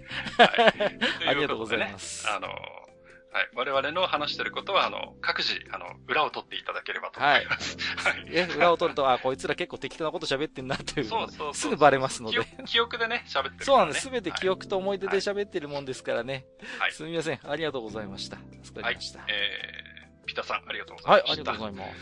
えー、それでは、えー、本日、G メールは最後ですね。はい。えー、ヘビレオさん。はい。はい、ありがとうございます。えー、こんばんは、ヘビレオです。えー、二度もメールを読んでいただきありがとうございました。もっと読みますよ。はい、えー、一つ目、ね、響けユーフォニアムは原作を全く知らず、うん、キービジュアルでよにんの女の子が楽器を持っているのを見て、ああ、はいはい、ドジョウちゃんね、と思いながら、いちわを見てたらガチめの展開で、はいはいはい、滝先生の何ですかこれで完全にやられました。えー、アニメはさんわめで大きく展開させて引き込むと言われた時代もありましたが、うんえー、供給型の今や、えー、初回で引き込めないと厳しいのが現状 で, そうです、ねえー、それが一層コンテンツの使い捨て感を強めているのかなとも思いますけど ね, ね、えー、ちなみにポプテピピックは初回で大塚芳忠さんのいっぱいチキにやられましたあれでやられない人はいないと思う。いやー本当にずるいよ、はいえー、につうめえー、息子はマスターのおっしゃる通りライブ好きです。ああ、やはり。えー、小さい頃から母親にジャニーズのコンサートに連れて行かれていた成果かもしれませんね。うん、まあ、雰囲気を知ってるとね、うんえー。ラブライブのサンシャインの方こと、アコーズのライブにも行ってはいますが、ミューズの方が好きなようです。うん、アクア、アクアです、ね。えー、あ、アクアか。ごめんなさい。うんはいはい、僕ね、わかんないんですよ、これね。すいません。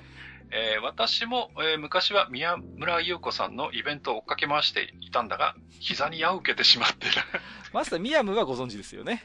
ミヤムは知ってます。こっちは大丈夫ですね。はい、ミヤムは大丈夫です。はいはいえー、さて、えー、次回はカッカさんがご自身のお仕事について語るということで、うんえー、愚者級を聞き始めて以来、えー、このお二人は本当物知りだなぁと感心していたのですが、いやいや、嘘ばっかり言ってますから。カッカがエロゲのシナリオライターをされていると聞いたとき、えー、昔の画面をあちこちクリックしてフラグを立てなきゃ進まない系のエロゲで関係ないところをクリックして、えー、ゲームに全く関係ない雑学が長文で出てくることがよくあったのを思い出しなるほどと思ったものです。いやいやいやいや、えー、まあカッカさんがお仕事を始めた頃にはもうそんなエロゲなかったかもしれませんが、うんえー、何にせよ興味深いお仕事ですので楽しみです。それでは長文失礼しましたといただいております。ありがとうございます。はい、ありがとうございます、うん、あのー、ですね、いや、うん、あのー、なんですかね、こう、エロゲの世界、うん、エロゲの仕事っていうか、その商業エロゲって、まだまだ、コンシューマーより、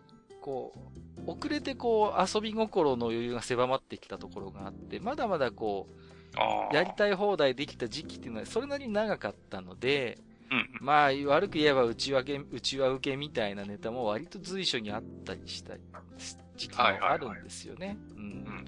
だってアリソフトの範囲にしたってさ、もともとは内輪受けの世界ですからね。こう、うん、ビルの、ビルの名前まで範囲しちゃったりしてさ、ね、ハニービルなんて言ってね、うん、そうそうそうそう、ああいうこう内輪のネタみたいなものを堂々とゲームの中に投影できたのも、まあまあ自由な頃のエロゲのうーんなんかこう空気感だよななんてことをちょっと思ったりもしましたけれどもね。うんうんうん。こうね。宮村優子さんってなんか事業家になったって話も聞いたことあるんですけどね。あ、そうなんですか？うんうん。そうそうそう。宮村は今なんか、社長かなんかやってるんじゃなかったかな、なんか。そうそうそう。なんかね、ちらっとそんな話も聞きましたけど、宮村も人気あったからね。ありましたね。アイドル声優でしたからね、やっぱりね。そうそうそうそう。アスカがピーク？ピ、ピークっていうと、まあまああれですけどね。あの、ピークっていうか、いや、その、なんかこう、わーっといった時の。ああ、そうですね。やっぱりエヴァンゲリオン。ラストというか、うん。エヴァンゲリオンがやっぱり一番じゃないですかね。うん。うん、その後もね、まあ、ちょくちょくは出てましたけれど、どちらかというと歌手活動の方にシフトしていったかなっていう印象がありますけどもね。うん、個人としてはやっぱり人気が出てきましたんでね。うん、はい。うんうん。そうそうそうそう。懐かしいですね。第一次声優、第二次かな、声優ブームの頃ですよね。うん。うん、で、えっと、マスターの、えー、推察通り、息子もライブ付きになったということでね。うん、まあ、そりゃそうですよね。この、ね、ご両親がもう舞台大好きなわけですからね。そうですね。うん、はい。そうですよ。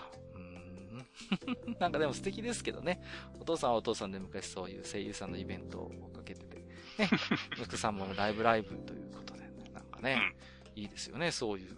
なんかだからそういうライブ感みたいなものはどっか共有できる空気もあるでしょうしね。うん、うんうん、そうだよね。うん、そういうのはなんか我々なんかどうしても地方住まいですからね、そう頻繁にこう、うん、なんかそういうイベントに出かけるなんていう経験があんまりできませんけれどもね。うん、うん、そういうところは正直ちょっと僕なんかはね羨ましいなって思うところもありますしね。うん、うん、いいなと思いますよ。はい。あとはまあね、そう、響けユーフォニアムは本当にいい作品ですよね。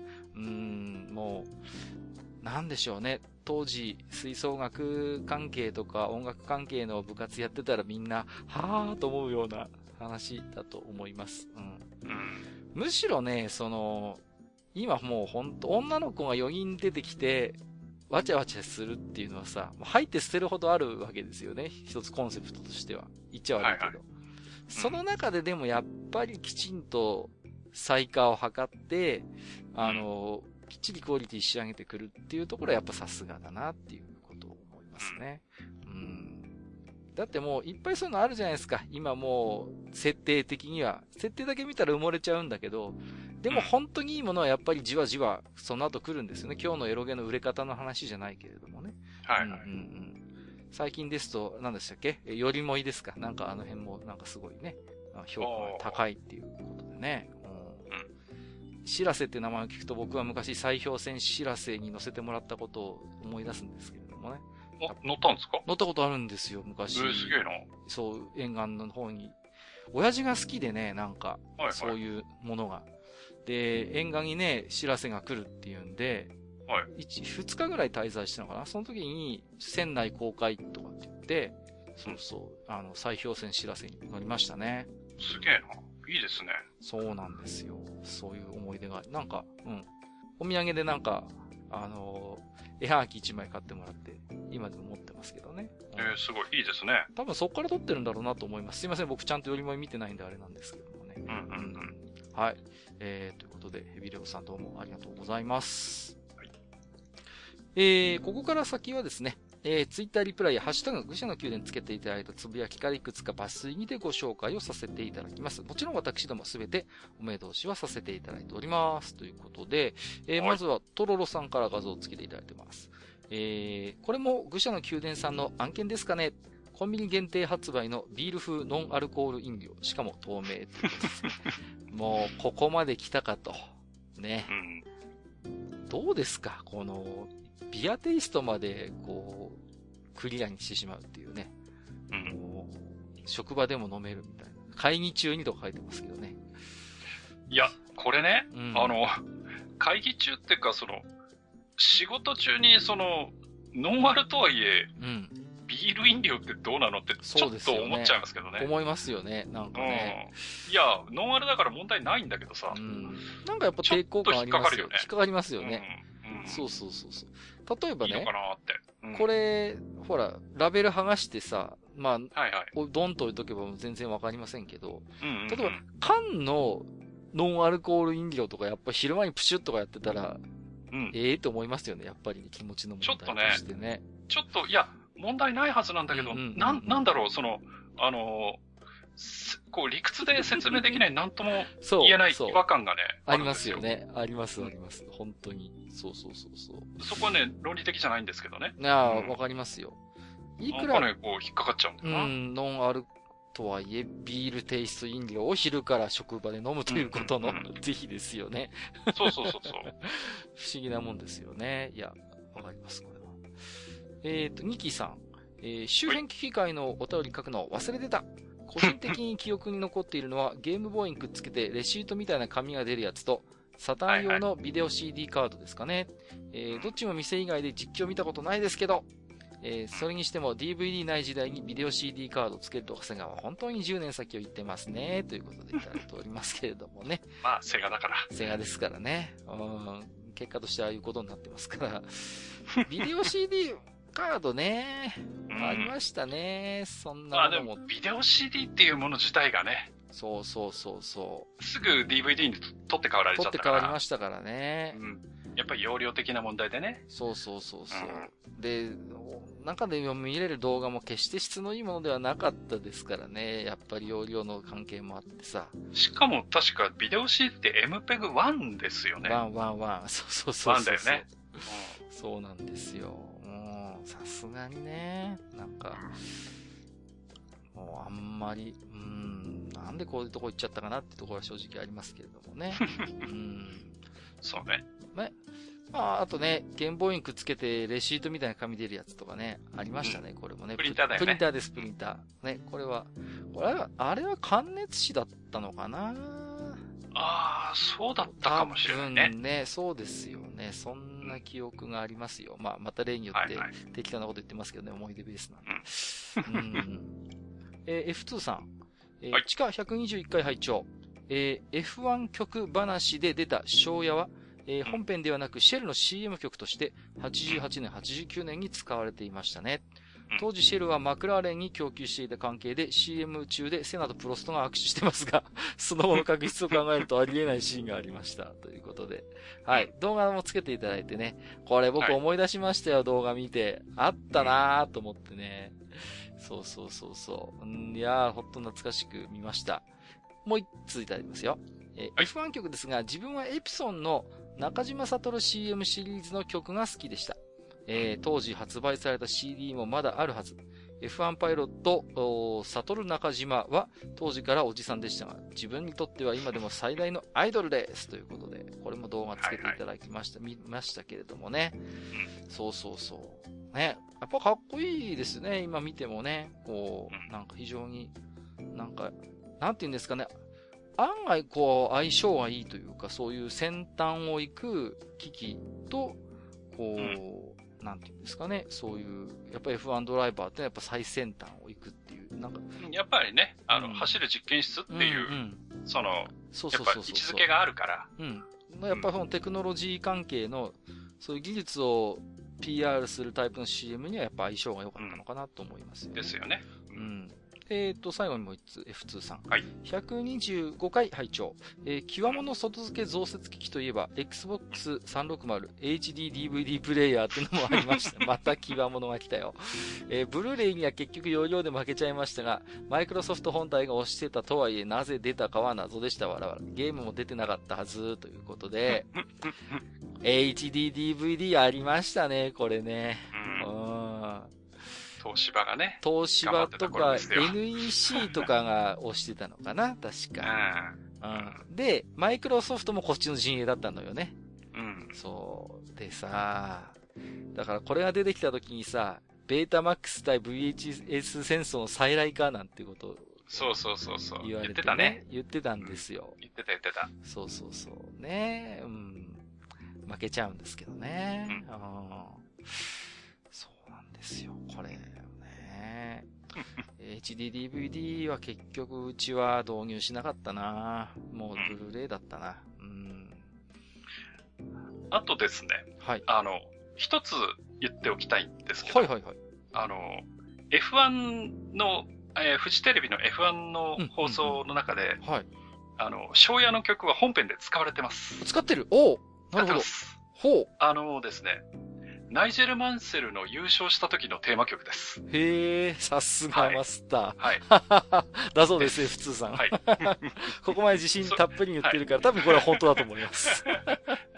まあ、なんのことはね、ウィキペディア情報ですけどね。あ、な、はい、なんですか、もう。はい。なんだよ、まあ、まあ、そうだったんですね。使って、使ってた記憶があるんですよ、僕はね。へー。あ、あ、それで確認をしてたということですね。あのー一時的に、その、例えばセナが買った時の曲とか、うんうんうん、あの、決まってたんですよね。その、はいはいはい、決まった人が買った時にかかる、その、ゴールシーンの時の曲ってのがあって、うんはい、はいはいはい。その時の、あの、はい、プロ、あ、プロストじゃないや。うんうんうんはい、マンセルの曲が庄屋の曲だったんで。ああ、はい、なるほどね。そういうことなんですね。はい、はい、はいはい。まあ、シェルといえば、今日なんかあれですね、なんか、出光興産と昭和シェル石油が経営統合する見通しになってるっていう。そうはい。一回喧嘩別れしてたと思うんですけどね。なんか喧嘩別れというか一回頓挫したと思うんですけど、やっぱり、うん、なんか、出光側の創業者一族がなんか折れたみたいで、えー、合併するようでございますよ。はい。そんなニュース。株持ってる人は大変だ。本当ですね。なんかもうさ、はい、エネルギー関係はもう統廃合は進みすぎて、なんださっぱりわかんなくなってきましたけれどもね。うん。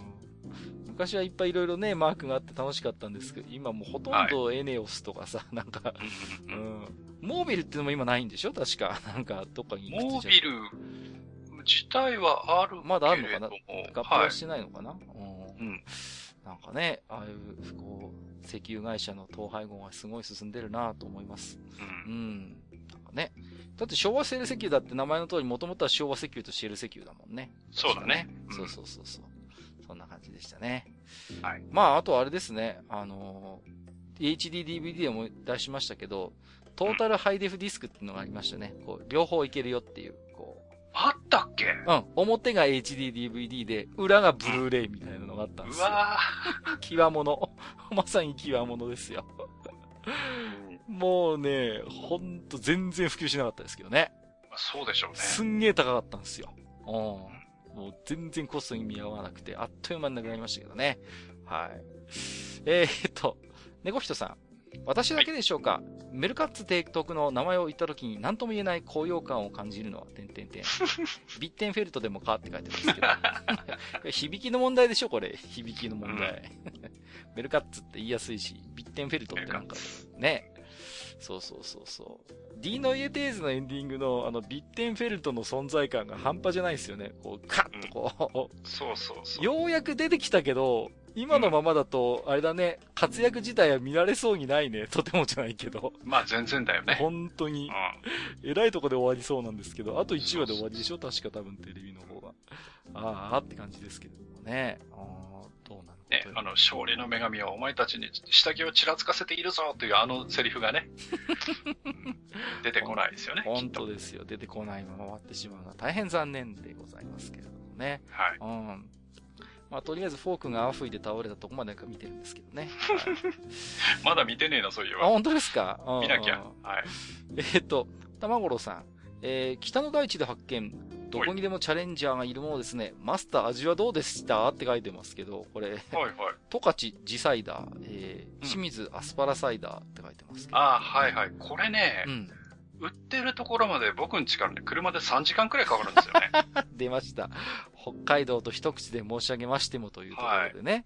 はいうん、ちょっと遠いんですよね。そうですね。あまあ、機会があれば飲んでみたいんですけど、これあの、アスパラのですね、うん、あの、なんて言うんでしょう、その、は、廃品じゃないんだけど、はい、その、捨てなきゃなんないところとかを使って作ってるみたい。へー、あ、そうなんですか。だから、ある意味そのエコな、その、使い方というか。うん、確かにね。はい。そうしてるものらしいです。うんうん、はい。へー、なるほどね。実はもう一回試してみたいんですけどね。あもう一ついただいてましてね。ガルツキで、はいはい。サイダーじゃないけど、こんなのも、えー、カロリーメイトドリンクを燃やして買う気が、てんてんてん。マスター、味はどうでしたかということで。二通目は、えー、白い恋人、チョコレートドリンク。チョコレートドリンクね。こんなのもあるんだ。はいえー、いや、でも、チョコレートドリンクってそんなにひどいのないから。そうですよね。案外飲めちゃったりしますよね。うん、はいはいはい。そうそう。ちょっとね、ここまあ実際これ飲んではいないですけど、うんうんうん、あの、道民は白い恋人あんまり食べませんからね。そうですよね。よくあの、お土産なんで。はい。むしろね。そうそうそう。はい、わかります。むしろ食べないんですよね。はいはいはい。わかりますわ。僕らが小祝農場の牛乳飲まないのと一緒ですよ。そうです、そうです。はい。はい、ちょっと小祝農場の牛乳は小祝農場でリバースするものですから。はい、それは、それは安健の話でしょうか。本当にさ、はい、あれで結構、まあ、これもこの前喋りましたよ。本気で怒った岩手県人結構いたんですからね。えっと、ワーキングフェアリーさんいただいてます。はいはい、ネジコンのねじる方向って普通は感覚でわかるじゃんとかずっと思っていたけど、自分が年を取った今、いざ初見で触ってみたら戸惑うのではないかと少し思ったり。えー、当時なんでわからないかなって若干けなした知人には少しだけごめんなさい。笑いということでいただいてましたけどね。僕もどっちかというと多分この、けなされるが方の人間だったと思いますけどもね。はい。うん。そうか。うん。まあ、なんか、でもね、なんか、ああいう、こう、実際に触るデバイス系のものって、やっぱり一番、うん、なんていうか、こう、ね、人間に近いところにある機器だから、やっぱり合う合わないっていうのは当然出てくるんですけれどもね。うん、まあね。うん。でも、ネジコンに関してはね、うん、今日もあの、お便りありましたけど、はい、ビビッと来る人にはもう本当に、そうですよね。ビビッと来てるんで、うんうん、はい。なんかね、ネジコンのコンセプトをね、なんかこう、引き継いだようなパッドが出てもいいのになと思いますけどもね。せっかくだからね。うん、どうなんでしょうかね。バンダイナムコさんで出さないのかな。どうなんでしょうね。うん。なんかね。あっても良さそうだけど。ちょっとガンダムブレイカーでどうやらね、赤字を作りそうなんでね。こんなことがわかりません。なんかひどいらしいね。よく知らないですね。なんか偉いことになってるらしいじゃないですか、もう。どうなんだよ、もう。僕 G ジェネシスは買ったんですけどね。ガンダムブレイカーほどではないにしろ、あれもちょっと若干残念ではあったんですが、まあ、えー、アスラーダさん。えーと、こちらですね、えー、ハッシュタグで、えー、愚者の宮殿とゲーム的テーマトーク祭りつけていただいてますね。あ, ありがとうございます。はい、ありがとうございます。えー、周辺機器で思い出深いのは僕もアスキーパッドと言いたいところですが、あえてスパロボ専用コントローラー。出ました。攻略本のページを開きなら片手でゲームができる夢のスパロボライフ。うん。うん、ノールックでポテチク食べれたぐらいですかね、役立ったのは、ということで。すごいっすね。こんなの出てたんだ。僕これ知らなかったな。これさ、うん、すげえなって思うのが、はい、っていうかこれ、あの、分かってるなって思うのが、はい、あの、箱に書いてるんですけど、うんあの、ソフトリセットボタン搭載って、ね。そうそうそうそうそうそう。これス、スパロボって確かにやるからね、よく。うんうんうん。リセット押すからね。そうそうそうそう。いや、これはよくできてますわ。ああ、さすがですね。いやー、ね、ひらめきなのに食らったわ、リセットみたいなさ。はいはい。やるからね、確かにね。そういう時に、あら便利という、この。ソフトリセットがでも独立ボタンであるのって、なんか今でも役に立ちそうな気がしますけどね、なんか、ね。いや、ほんとね、便利ですよね、これ。おー、いいなと思います。普通に便利だと思いますよ。普通に便利ですよね。はい。はい。えー、はゆちさん。はい、周辺機器会を聞いてて、ふと思い出しましたが、任天堂の周辺機器ではないですが、バーチャルボーイとかありましたね。ゲームボーイの生みの親である横井軍平さんが手掛けてて、当時買おうと思った挙句買わなかったんですよね。出てくるのが早すぎたハードだったなぁ、ということでね。はい。今やね、ブイアール が非常にね、もてはやされる時期が来ましたけれどもね。まあ、これはどちらかというとハードですね、周辺機器というよりはね。そうですね。うん。はい。僕これでテニスとかやったんだけどさ、うん、もう、ほんと、なんていうのかな。もう、これ、なんていうの、装着するんじゃなくて、これ、設置してさ、うん、そこにこう、覗くんだよね。そう、覗くんですよ。うん、疲れるのよね。ああ、うん。感覚としてはあれですよ、展望台の上とかにある、あの、お金入れて、あの、はいはいはいはい、見るやつ。あれを、望遠鏡ね。そうそうそうそうそう。あれを見るような感覚ですよ。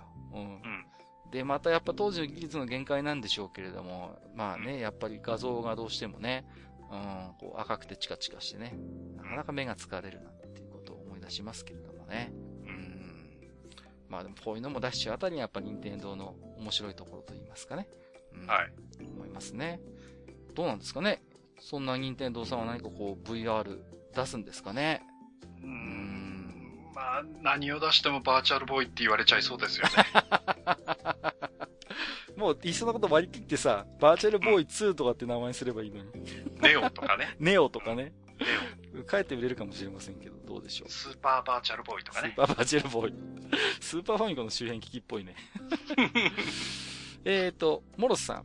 えー、前習いで伸ばした両腕の先にネジコンを持ち、それをハンドルに見立てて右ならば右に回すように両腕を動かすとき、そこで自然に生じるねじれ、それが正しい向きである。今日からあなたもネジコギやんということで。なるほどな。そうかそうか、ぐーっと前に出して、ハンドル回す感覚でやると自然に、まあ確かにねじるもんな。そっちの方向ってことか。もう一ついただいてましてね。はい、えーはい、ネジコンの二つのボタンに完全対応したベラボーマンの移植がいつか出るはずと信じていた友人と、ツインタワーの異名を持つ巨大な置物、プレイステーションアナログジョイスティックに完全対応したサイバーコマンドの移植がいつか出るはずと信じていたあの頃の私、すべてが懐かしいということで、もう、モロスさんはナムコ疑惑がちょっとここで出てきますね。もう、ことごとくナムコのね、ベラボーマンにしろサイバーコマンドもね。うん。うん、確かにでもプレステのアナログジョイスティックってほら結構ごついやつでしたけど、両端にね、こうバーンって、あの、人形とかについててね。うん。確かにあれで完全対応のサイバーコマンドあったら遊んでみたいもんな。うん。どっちかというと僕あれですけどね、まあね、サイバースレッドの方よく遊んでましたけどね。このサイバーコマンドよりね。うん。どうですかこの辺は。モロスさんは。そうですね。あの、ベラボーマンに関しては、はい、あれはあの、えっ、ー、と、ピーシー エンジンにうまいこと移植されてまして、うんうんうんうん、で、あの、まあ、ベラボーマンってアーケードが初出なんですけど、はい、あれはこう、その、ボタン、ボタンの部分が、まあ、ベラボースイッチなんていう言い方されてたんですけど、うんうんうん、あれは確かね、押す速さかなんかで、その、うんえー、実際にパンチがこう伸びたり、短く出たりとかっていうのを制御してたんですよね。はいはいはいはい、で、それを、えー、ピーシー エンジンでは確か押した後の長さで、はいはいはいはい、こう、うまく制御してるようにして移植してるはずなんですよ。なるほど。あ、そういう工夫をしてるんですね。うん。うん、だから、あの、ピーシー エンジンのベラボーマンはね、そういう意味ではね、すごく、あの、こう、元々のベラボーマンをやってる、やってた人でもなんとなくこう、ついていけるような操作感覚になっていて。うんうんうん、なるほど。あれは利用移植だったと思います。なるほどね。そうですか。はい、うん。えーと、そうですね。ああいう、なんかサイバースレッド、サイバーコマンド系のゲームって僕結構好きでね。うん。はいはい。遊んでましたけど、今ああいうのに対応するもの、まあ、あれはね、ほら、平行移動っていうか地上だったからさ、あれだけど、今だともう、あれか、あのー、そういう感じじゃなくても、すっかりさんびゃくろくじゅうどになっちゃってるのか、そういう形に進化してるのかな。うん、いや、でもあれだよね、やっぱりさ、うん、普通ゲームやるときってスティックとボタンだからさ、そうそうそうそう。やっぱりこう操縦感とかだとなんかワクワクするよね。ワクワクするんですよ。握りたいんですよ。うん、よしやるぞって感じになるからね。そうなんですよ。昔からそうなんですよ。もうミッドナイトランディングの頃からああいう握り方するとワクワクするんですよ。こう。でね、なんかその握った親指のところにボタンがついててほしいんだよ。ああ、そうそうなのよ。うん、もうそこについててほしいよね。うんそうそう。親指のとこと人差し指とかね。そうそうそうそうそう、うん。トリガーとそのボタンと、やっぱついててほしいですよ。憧れなんですよね。あ, あれがね、不思議と。わかります。えー、ダッチャーさん。ひゃくにじゅうごかい拝聴、はい。マリオペイントはハエ叩きとシーケンサーをずっとやってたわら。えー、ハエからダメージを食らった時の、あーって叫び声と、シーケンサーのあっふん、好き。えー、あとはペイントの描いたものを全消しするときの演出がいろいろあって全て凝ってて、適当にぐちゃぐちゃ線を描いて全部の演出を見てた記憶ということで。なるほど。そうそうそうそう。描いたものを消すときに爆弾なんですよね。そう、はいはいはい。で、爆弾があって、それボーンってやると、綺麗に消えるときもあれば、なんかこう、うん、本当に爆発してるときみたいな粉々になってこう落ちてたりとかって、結構ね、そういう遊び心のあるやっぱり演出がありましたよね、マリオペイントはね。うん。うんあのー、マリオペイントで一番細いペンでもまだ太いっていう時に裏技があって、その、オリジナルのスタンプを作る機能があったんですよね、そのマリオペイントに。はははで、そこにいちドットだけポチッと押してそのスタンプを作る、作ると、あの、うんうん、一番細いペンよりも細い線が引けるっていうことで、うんうん、それを活用してものすごい細かい絵を描く人とかいましたね。よくやるなぁと思ってました、ね。あの、たまにそういうゲームとか、うんうんうんうん、あの、ね、そういうところでなんか、ものすごいその、なんか才能を見せる人っているよね。いるいる、いますよ。うん、あの、ウィザードリーシックスって、自分で顔グラ作れるんですよね。うん、あ、そうでしたっけ？確か。そうそうそう、うん。ドットで打てるはずです。うん。打てたと思う。で、そう。で、めちゃくちゃうまいやつとかやっぱいたんですよね。そう。最近だとスプラトゥーンとか？ああ、そうですね。そうそうそうそう。ああいうね、なんかこう。だから、ああいうところにやっぱ才能発揮する人はすごいなと思いますね。はい、うん。単純にまた絵がうまいのとはまた違う技術だと思うんですよね。ああいうってね、うん、テクニックというかね。うん、えっと、にぎりさん。周辺機器、えー、特にコントローラーをあまり買ったことがなくて覚えているのはナムコミュージアムボリュームツーに同梱されていたボリュームコントローラー、うんうんえー、同梱されてない方を買った友人にコントローラーだけ貸したこともあったなわら、うん、キューティーキュー は十字キーではまともに遊べないんだよねということで、はいはい、はい懐かしいですね キューティーキュー、うん、あのナムコの出してたあれですよねパドル操作のブロック崩しのゲームですよねあれですよね、はい、あ, あれブロック崩しと、あの、うん、ピンボールが合体したような。合体したような感じのやつですよね。うんうん、そうそうそうそう。あのー、あれは確かに十字キーではもう全然動きが追いつかないんですよね。あれ確か L とか R とかで、そうそうそう。そのパドルのなんか加速とかできたような気するな。うんうんうん、だけどさ、うん、もう。いや、やりづらいんですよ。やりづらい、やりづらい。ものすごいやりづらい。あれこそ本当にパドルでやらないと。うんうんうんうん。そうそうそうそう。そうですよね。難しい、キューティーキュー が難しいのはさ、動かせるバーがふたつあるじゃないですか。うんうん。で、そうそうそう、下のバーで反射した時にさ、うっかりしてると上のバーでさ、また弾いちゃったりなんかしてさ、うん、また戻ってきちゃったりなんかしてさ、こう。はいはいはい、なかなかね、うん。難しかったなぁと思いますね。うん。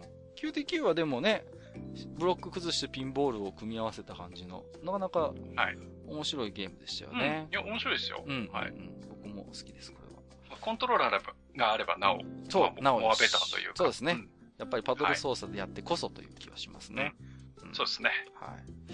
えっ、ー、と、ピダさん。必殺コマンドコントローラー、家にもあったな。お、僕以外に持ってた方いた。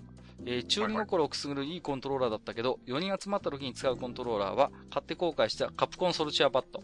えー、慣れると悪くはなかったけど、格ゲーには全然使わなかったわ、わら、ということで、ありましたね。カプコンソルチュアパッドってね、あのー、右手がフリーになるんです。左手でしか、左手だけで見る形のパッドなんですよ。だから、なんていうの？あの、左手で握って、右手がフリーだから、それでアーケードみたい、ボタンがアーケードみたいに並んでるんですよ。ああ、なるほどね。要はだから、親指以外も使えるっていう。右手でっていう感じなんですけど、まあ安定しないんだ、これが。全然安定しないの。あ、そうだよね。だから使いづらくてしょうがないんですよ、カップコンソルジャーパッドはね。しかし、ピーターさんはあれですね、サテラビューにしろ、なかなかのチンハード、うん、チン周辺機器コレクターでいらっしゃいますな。はいはい。えーと、もう一つ、ピーターさん。周辺機器の話になると、買い逃した鉄器コンが本当に悔やまれる。置く場所がないと躊躇せずにとりあえず買って公開すればよかったんやということでね。ごついのよね、鉄器の、あの、コントローラーはさ。Xbox でしたっけ？ Xbox です。そうそうそう。うん、Xbox なんですよ。で、あのゲームが尖ってるのは、架空の兵器の、えっと、操縦のシミュレーションなんですよね。うんうん。だから、やったらめんどくさいか、僕遊んだことあるんですけど、ハッチを開け閉めすとかが始まるのよね。うん、えー、そんなとこから？そう。で、とにかくね、戦闘に行くまでが大変なの。起動させたりとか、こうね、うんうん、いろいろパチパチ上げなきゃいけないしさ。そうなんか、じゃあ、バトルテックをめんどくさくしたような感じ。そうですね。その例えは非常に近いと思います。はいはい、バトルテックで戦闘に行くまでにいっぱいボタンを押さなきゃいけないゲームです。うんうんうん、で、戦闘もあるんですけど、えー、あれですね、こう、被弾した時の脱出とかまで全部プレイヤーが操作できるっていうね。はいはいはい。そんなゲームでしたね。で、画面の動きは割とね、えー、緩やかな感じではあるんですけど、とにかくプレイヤーがすることが多いと。ボタンが多くて。うん、なかなかの操作は大変だということで、ね、一説にはね、この操作を一通り覚えるまでに、えー、オートマ自動車の運転を覚える程度の練習がいるのではないかと。まあ、ほんと、硬派な、硬派なシミュレーターですよ。ほんとにね、うん。そうなんですよ。まあでもそういうゲームもあっていいよね。あ、うん、えー、あ、いいと思います。でもね、うん、脱出に失敗するとセーブデータごと消えるっていうのは僕はどうかと思いますよ。本当に。マジか。うん、これ、わざとそうしてますからね、取り返しがつかないっていうことで。なかなか尖ったね、後半のゲームでしたね、鉄器ね。懐かしいですね。はい。はい、えー、ということで、本日の置き手紙は以上となりますけれども、当愚者の宮殿では、えー、ひゃくにかいから愚者級ガパスシステムというお便りシャン企画をご用意しております。えー、お便りを読ませていただいた方にガパスを勝手に申請、えー、ガパスを貯めて愚者級グッズと交換しようということで、詳細はブログのご案内をご覧ください。ください。えー、本日もたくさんの置き手紙ありがとうございました。以上、置き手紙紹介のコーナーでした。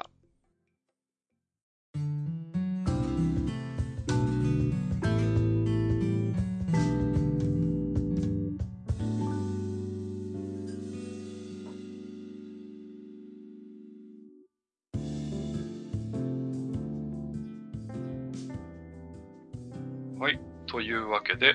本日は、えー、情熱大陸いかがでしたでしょうか。はい。いやいやいや、えー、そんなわけでね、はい、あの高尚なね、あの、うん、エロゲロンを語ったというところではありますが、この辺で、はい、今回の愚者級、えー、おしまいにしたいとはい、思います。ありがとうございます。まあね、あの、いろいろとつれつれとね、まあ、あの、話をさせていただきましたけれどもね。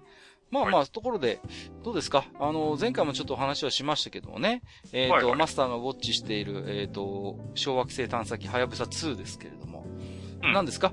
えっと、いよいよ、小惑星リュウグウに到着したということでニュースがね、はい、飛び込んできましたけれどもね。はいはい、えっと、前回はちょっとね、あのー、なかなか、なんていうんですか？着地というのがうまくいかなかったっていうこともありましたけれども、うん、今回はどういう感じなんですか？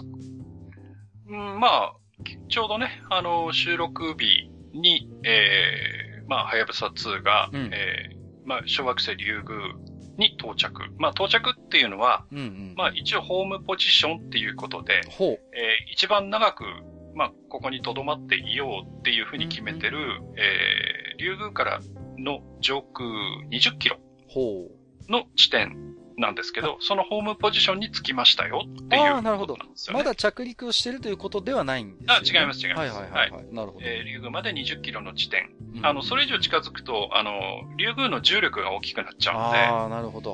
はい。あの、ずっとそこに留まっていられるという意味で、まあ、制御がしやすい地点ということで選んでるらしいんですけどね。うんうんうん、なんていうんですかね、うん、ベースキャンプ的な感じですかね。そうです、そうです。あとは、さらにそこから近くなっちゃうと、もしかしたら小さい衛星が回ってるかもしれない。ああ、そう。小惑星の周りを。そういうリスクもあるんだ。うん、そう。そうで、それがこう、カツンと当たったりするっていうのも、あの、まあ、そんな大きい衛星はないんだけど、うん、まあ、そういう小石とかね、そういうのがカツンと当たったりするっていうのも嫌なので、はい、まあ、そういうのがいないだろうという、そのにじゅっキロの地点っていうのを、まあ、ホームポジションってしてるんだけど。なるほど。はい。そこに今日到着したということで、で、これからは、えー、各いろんな測定機器を使っていろんな測定をしていって、はい、で、どこに着陸しようかとか、うんうんうん、まあそういうことを選んでいって、えー、それから実際にじゃあ着陸しましょうかっていうのを、えー、くがつとかじゅうがつかな、今のところ。まずいっかいめね、うんうん。さんかいくらい着地する予定なんだけど。へー、そうなんですね。うん、はい、なんかあのー、ね、はい、見るところによると、なんかどうもリュウグウには大きなクレーターもあるようで。うん、そうなんです。はい。なんか着陸場所も少し吟味しないといけないということも、ね。そうですね。はい。うん、で、あの、まあちょっとそろばんの、あの、コマのようなね、そろばんの、まあ玉のような、ああいうちょっとひ、ひし形、横から見るとひし形っぽい形をしてる。うん、はい。はい。あの、小惑星なので、じゃあどこに着陸しましょうかっていうのをね、はい、あの、赤道、その、いわゆる赤道付近に着陸するのが一番やりやすいので、うん、ちょうどその赤道のところがこう山になっちゃってるんで。あらら。そうかそうか。うん。どうしようかっていうところですね。うん、まあその辺、まあ逆にチャレンジングなんで、うんうんうん、まあ技術の人たちはね、もう今頃ワクワクしてるんじゃないかと思いますけどね。まあそうでしょうね。うん、まあ困難であればあるほど燃えるかもしれませんけど。はい、まあ前回がちょっと着陸がうまくいかずにね、いろいろちょっと機能的にも失ったものがあったりとか、大変だったことがありましたからね。はいはい、うん、うん。今回はぜひとも、その辺もうまくやりたいっていう思いは強いでしょうからね。うん、まあ、その辺ね、あの、完全に、まあ、前回の失敗の原因が分かってるわけではないけれども、はい、まあ、いろんなことを想定して、いろんな対策も取ってきてるし、うんうんうん、あと、まあね、あの、探査機自体も、はい、あの、はやぶさの時はもう着いた時点でリアクションホイールが壊れてたとか、いろんなことがあったんだけど、なるほど。うん。うん、まあ、今回はそういうトラブルも今のところない、はいはい、まあ、えー、探査機が健全な状態でこれからできるということなので、うん、ね、うんうん、まあ、そういう面ではあのあまりその、えー、ドラマチックな展開にはならず淡々とね、はいはいはい、あのまあやってもらえればいいのかなっていうふうに思いますけどね。うん、まあ、うん、しかしこういう宇宙宇宙関係のミッションってまあいろんな国がやってますけど、はい、こうやってなんていうんですか、探査機飛ばして。サンプルを持ち帰ってくるってなんかあんまり他の国で聞かないですよね。なんかこういうプロジェクトって。いや、やってますよ。やってますか？こう、小石持ち帰ったりとかって。うん、やってる？いや、あの、サンプルリターンっていうミッション自体は、うんうんうん、あの、なかなかないんですけど、実はあの、はい、今、まあ、同時並行的に ナサ でも、はい、オサイリスレックスっていうのをやっていて、ほう。それももうすぐその、別な小惑星なんですけど、うんうん、つくんですよ。へぇー。うん。そうなんだ。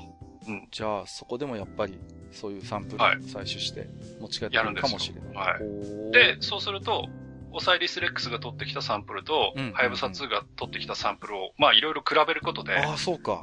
いろんなことがまた分かってくるだろうって言われてるんですよね。いやー、それは楽しみですね。うん、あと実はヨーロッパでもサンプルリターンは計画があったんだけど、うん、はいはいはい。そっちはちょっとポシャっちゃったんですよね。あららら。はい。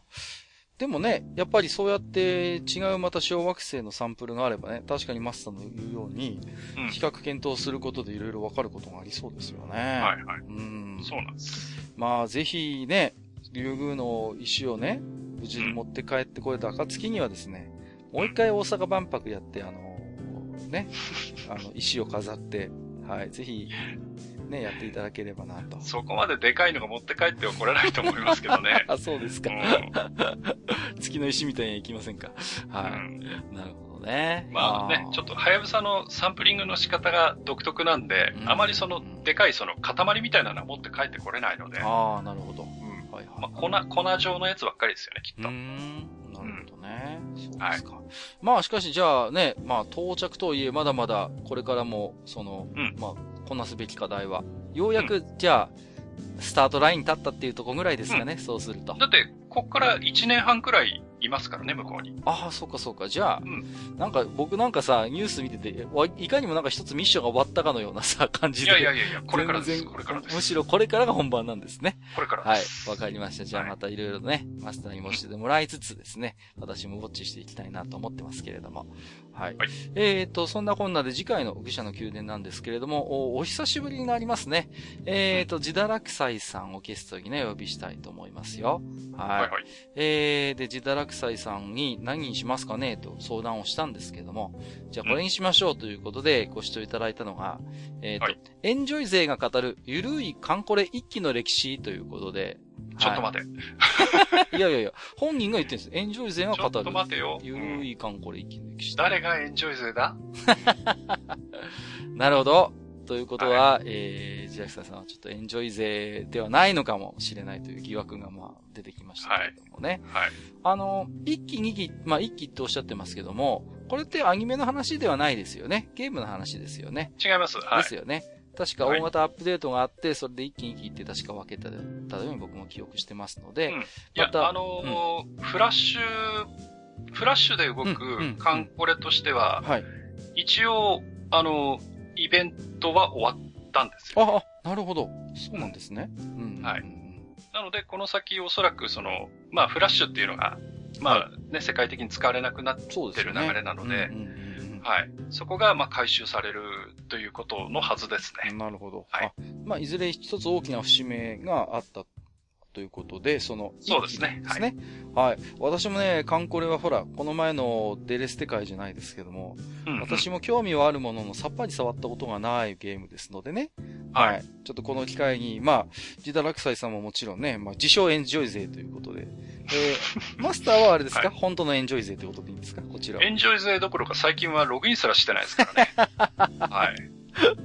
だいぶゆるい感じの、えー、プレイヤーふたりをじゃあですね、えー、お迎えして、はい、えー、カンコレ、ひとりはガチかもしれませんが、うん、えー、ひとりガチです、ね。はい、えー、カンコレ一期の歴史ということで、いろいろとお話をお伺いしていきたいと思いますよ。はい。はい、えー、ということで本日も長時間にわたりまして、えー、番組をお聞きくださりましてありがとうございました。ここまでお相手をさせていただきましたのは、私ことカッカと、私ことハニワでございました。本日もご聴取いただきましてありがとうございました。ありがとうございました。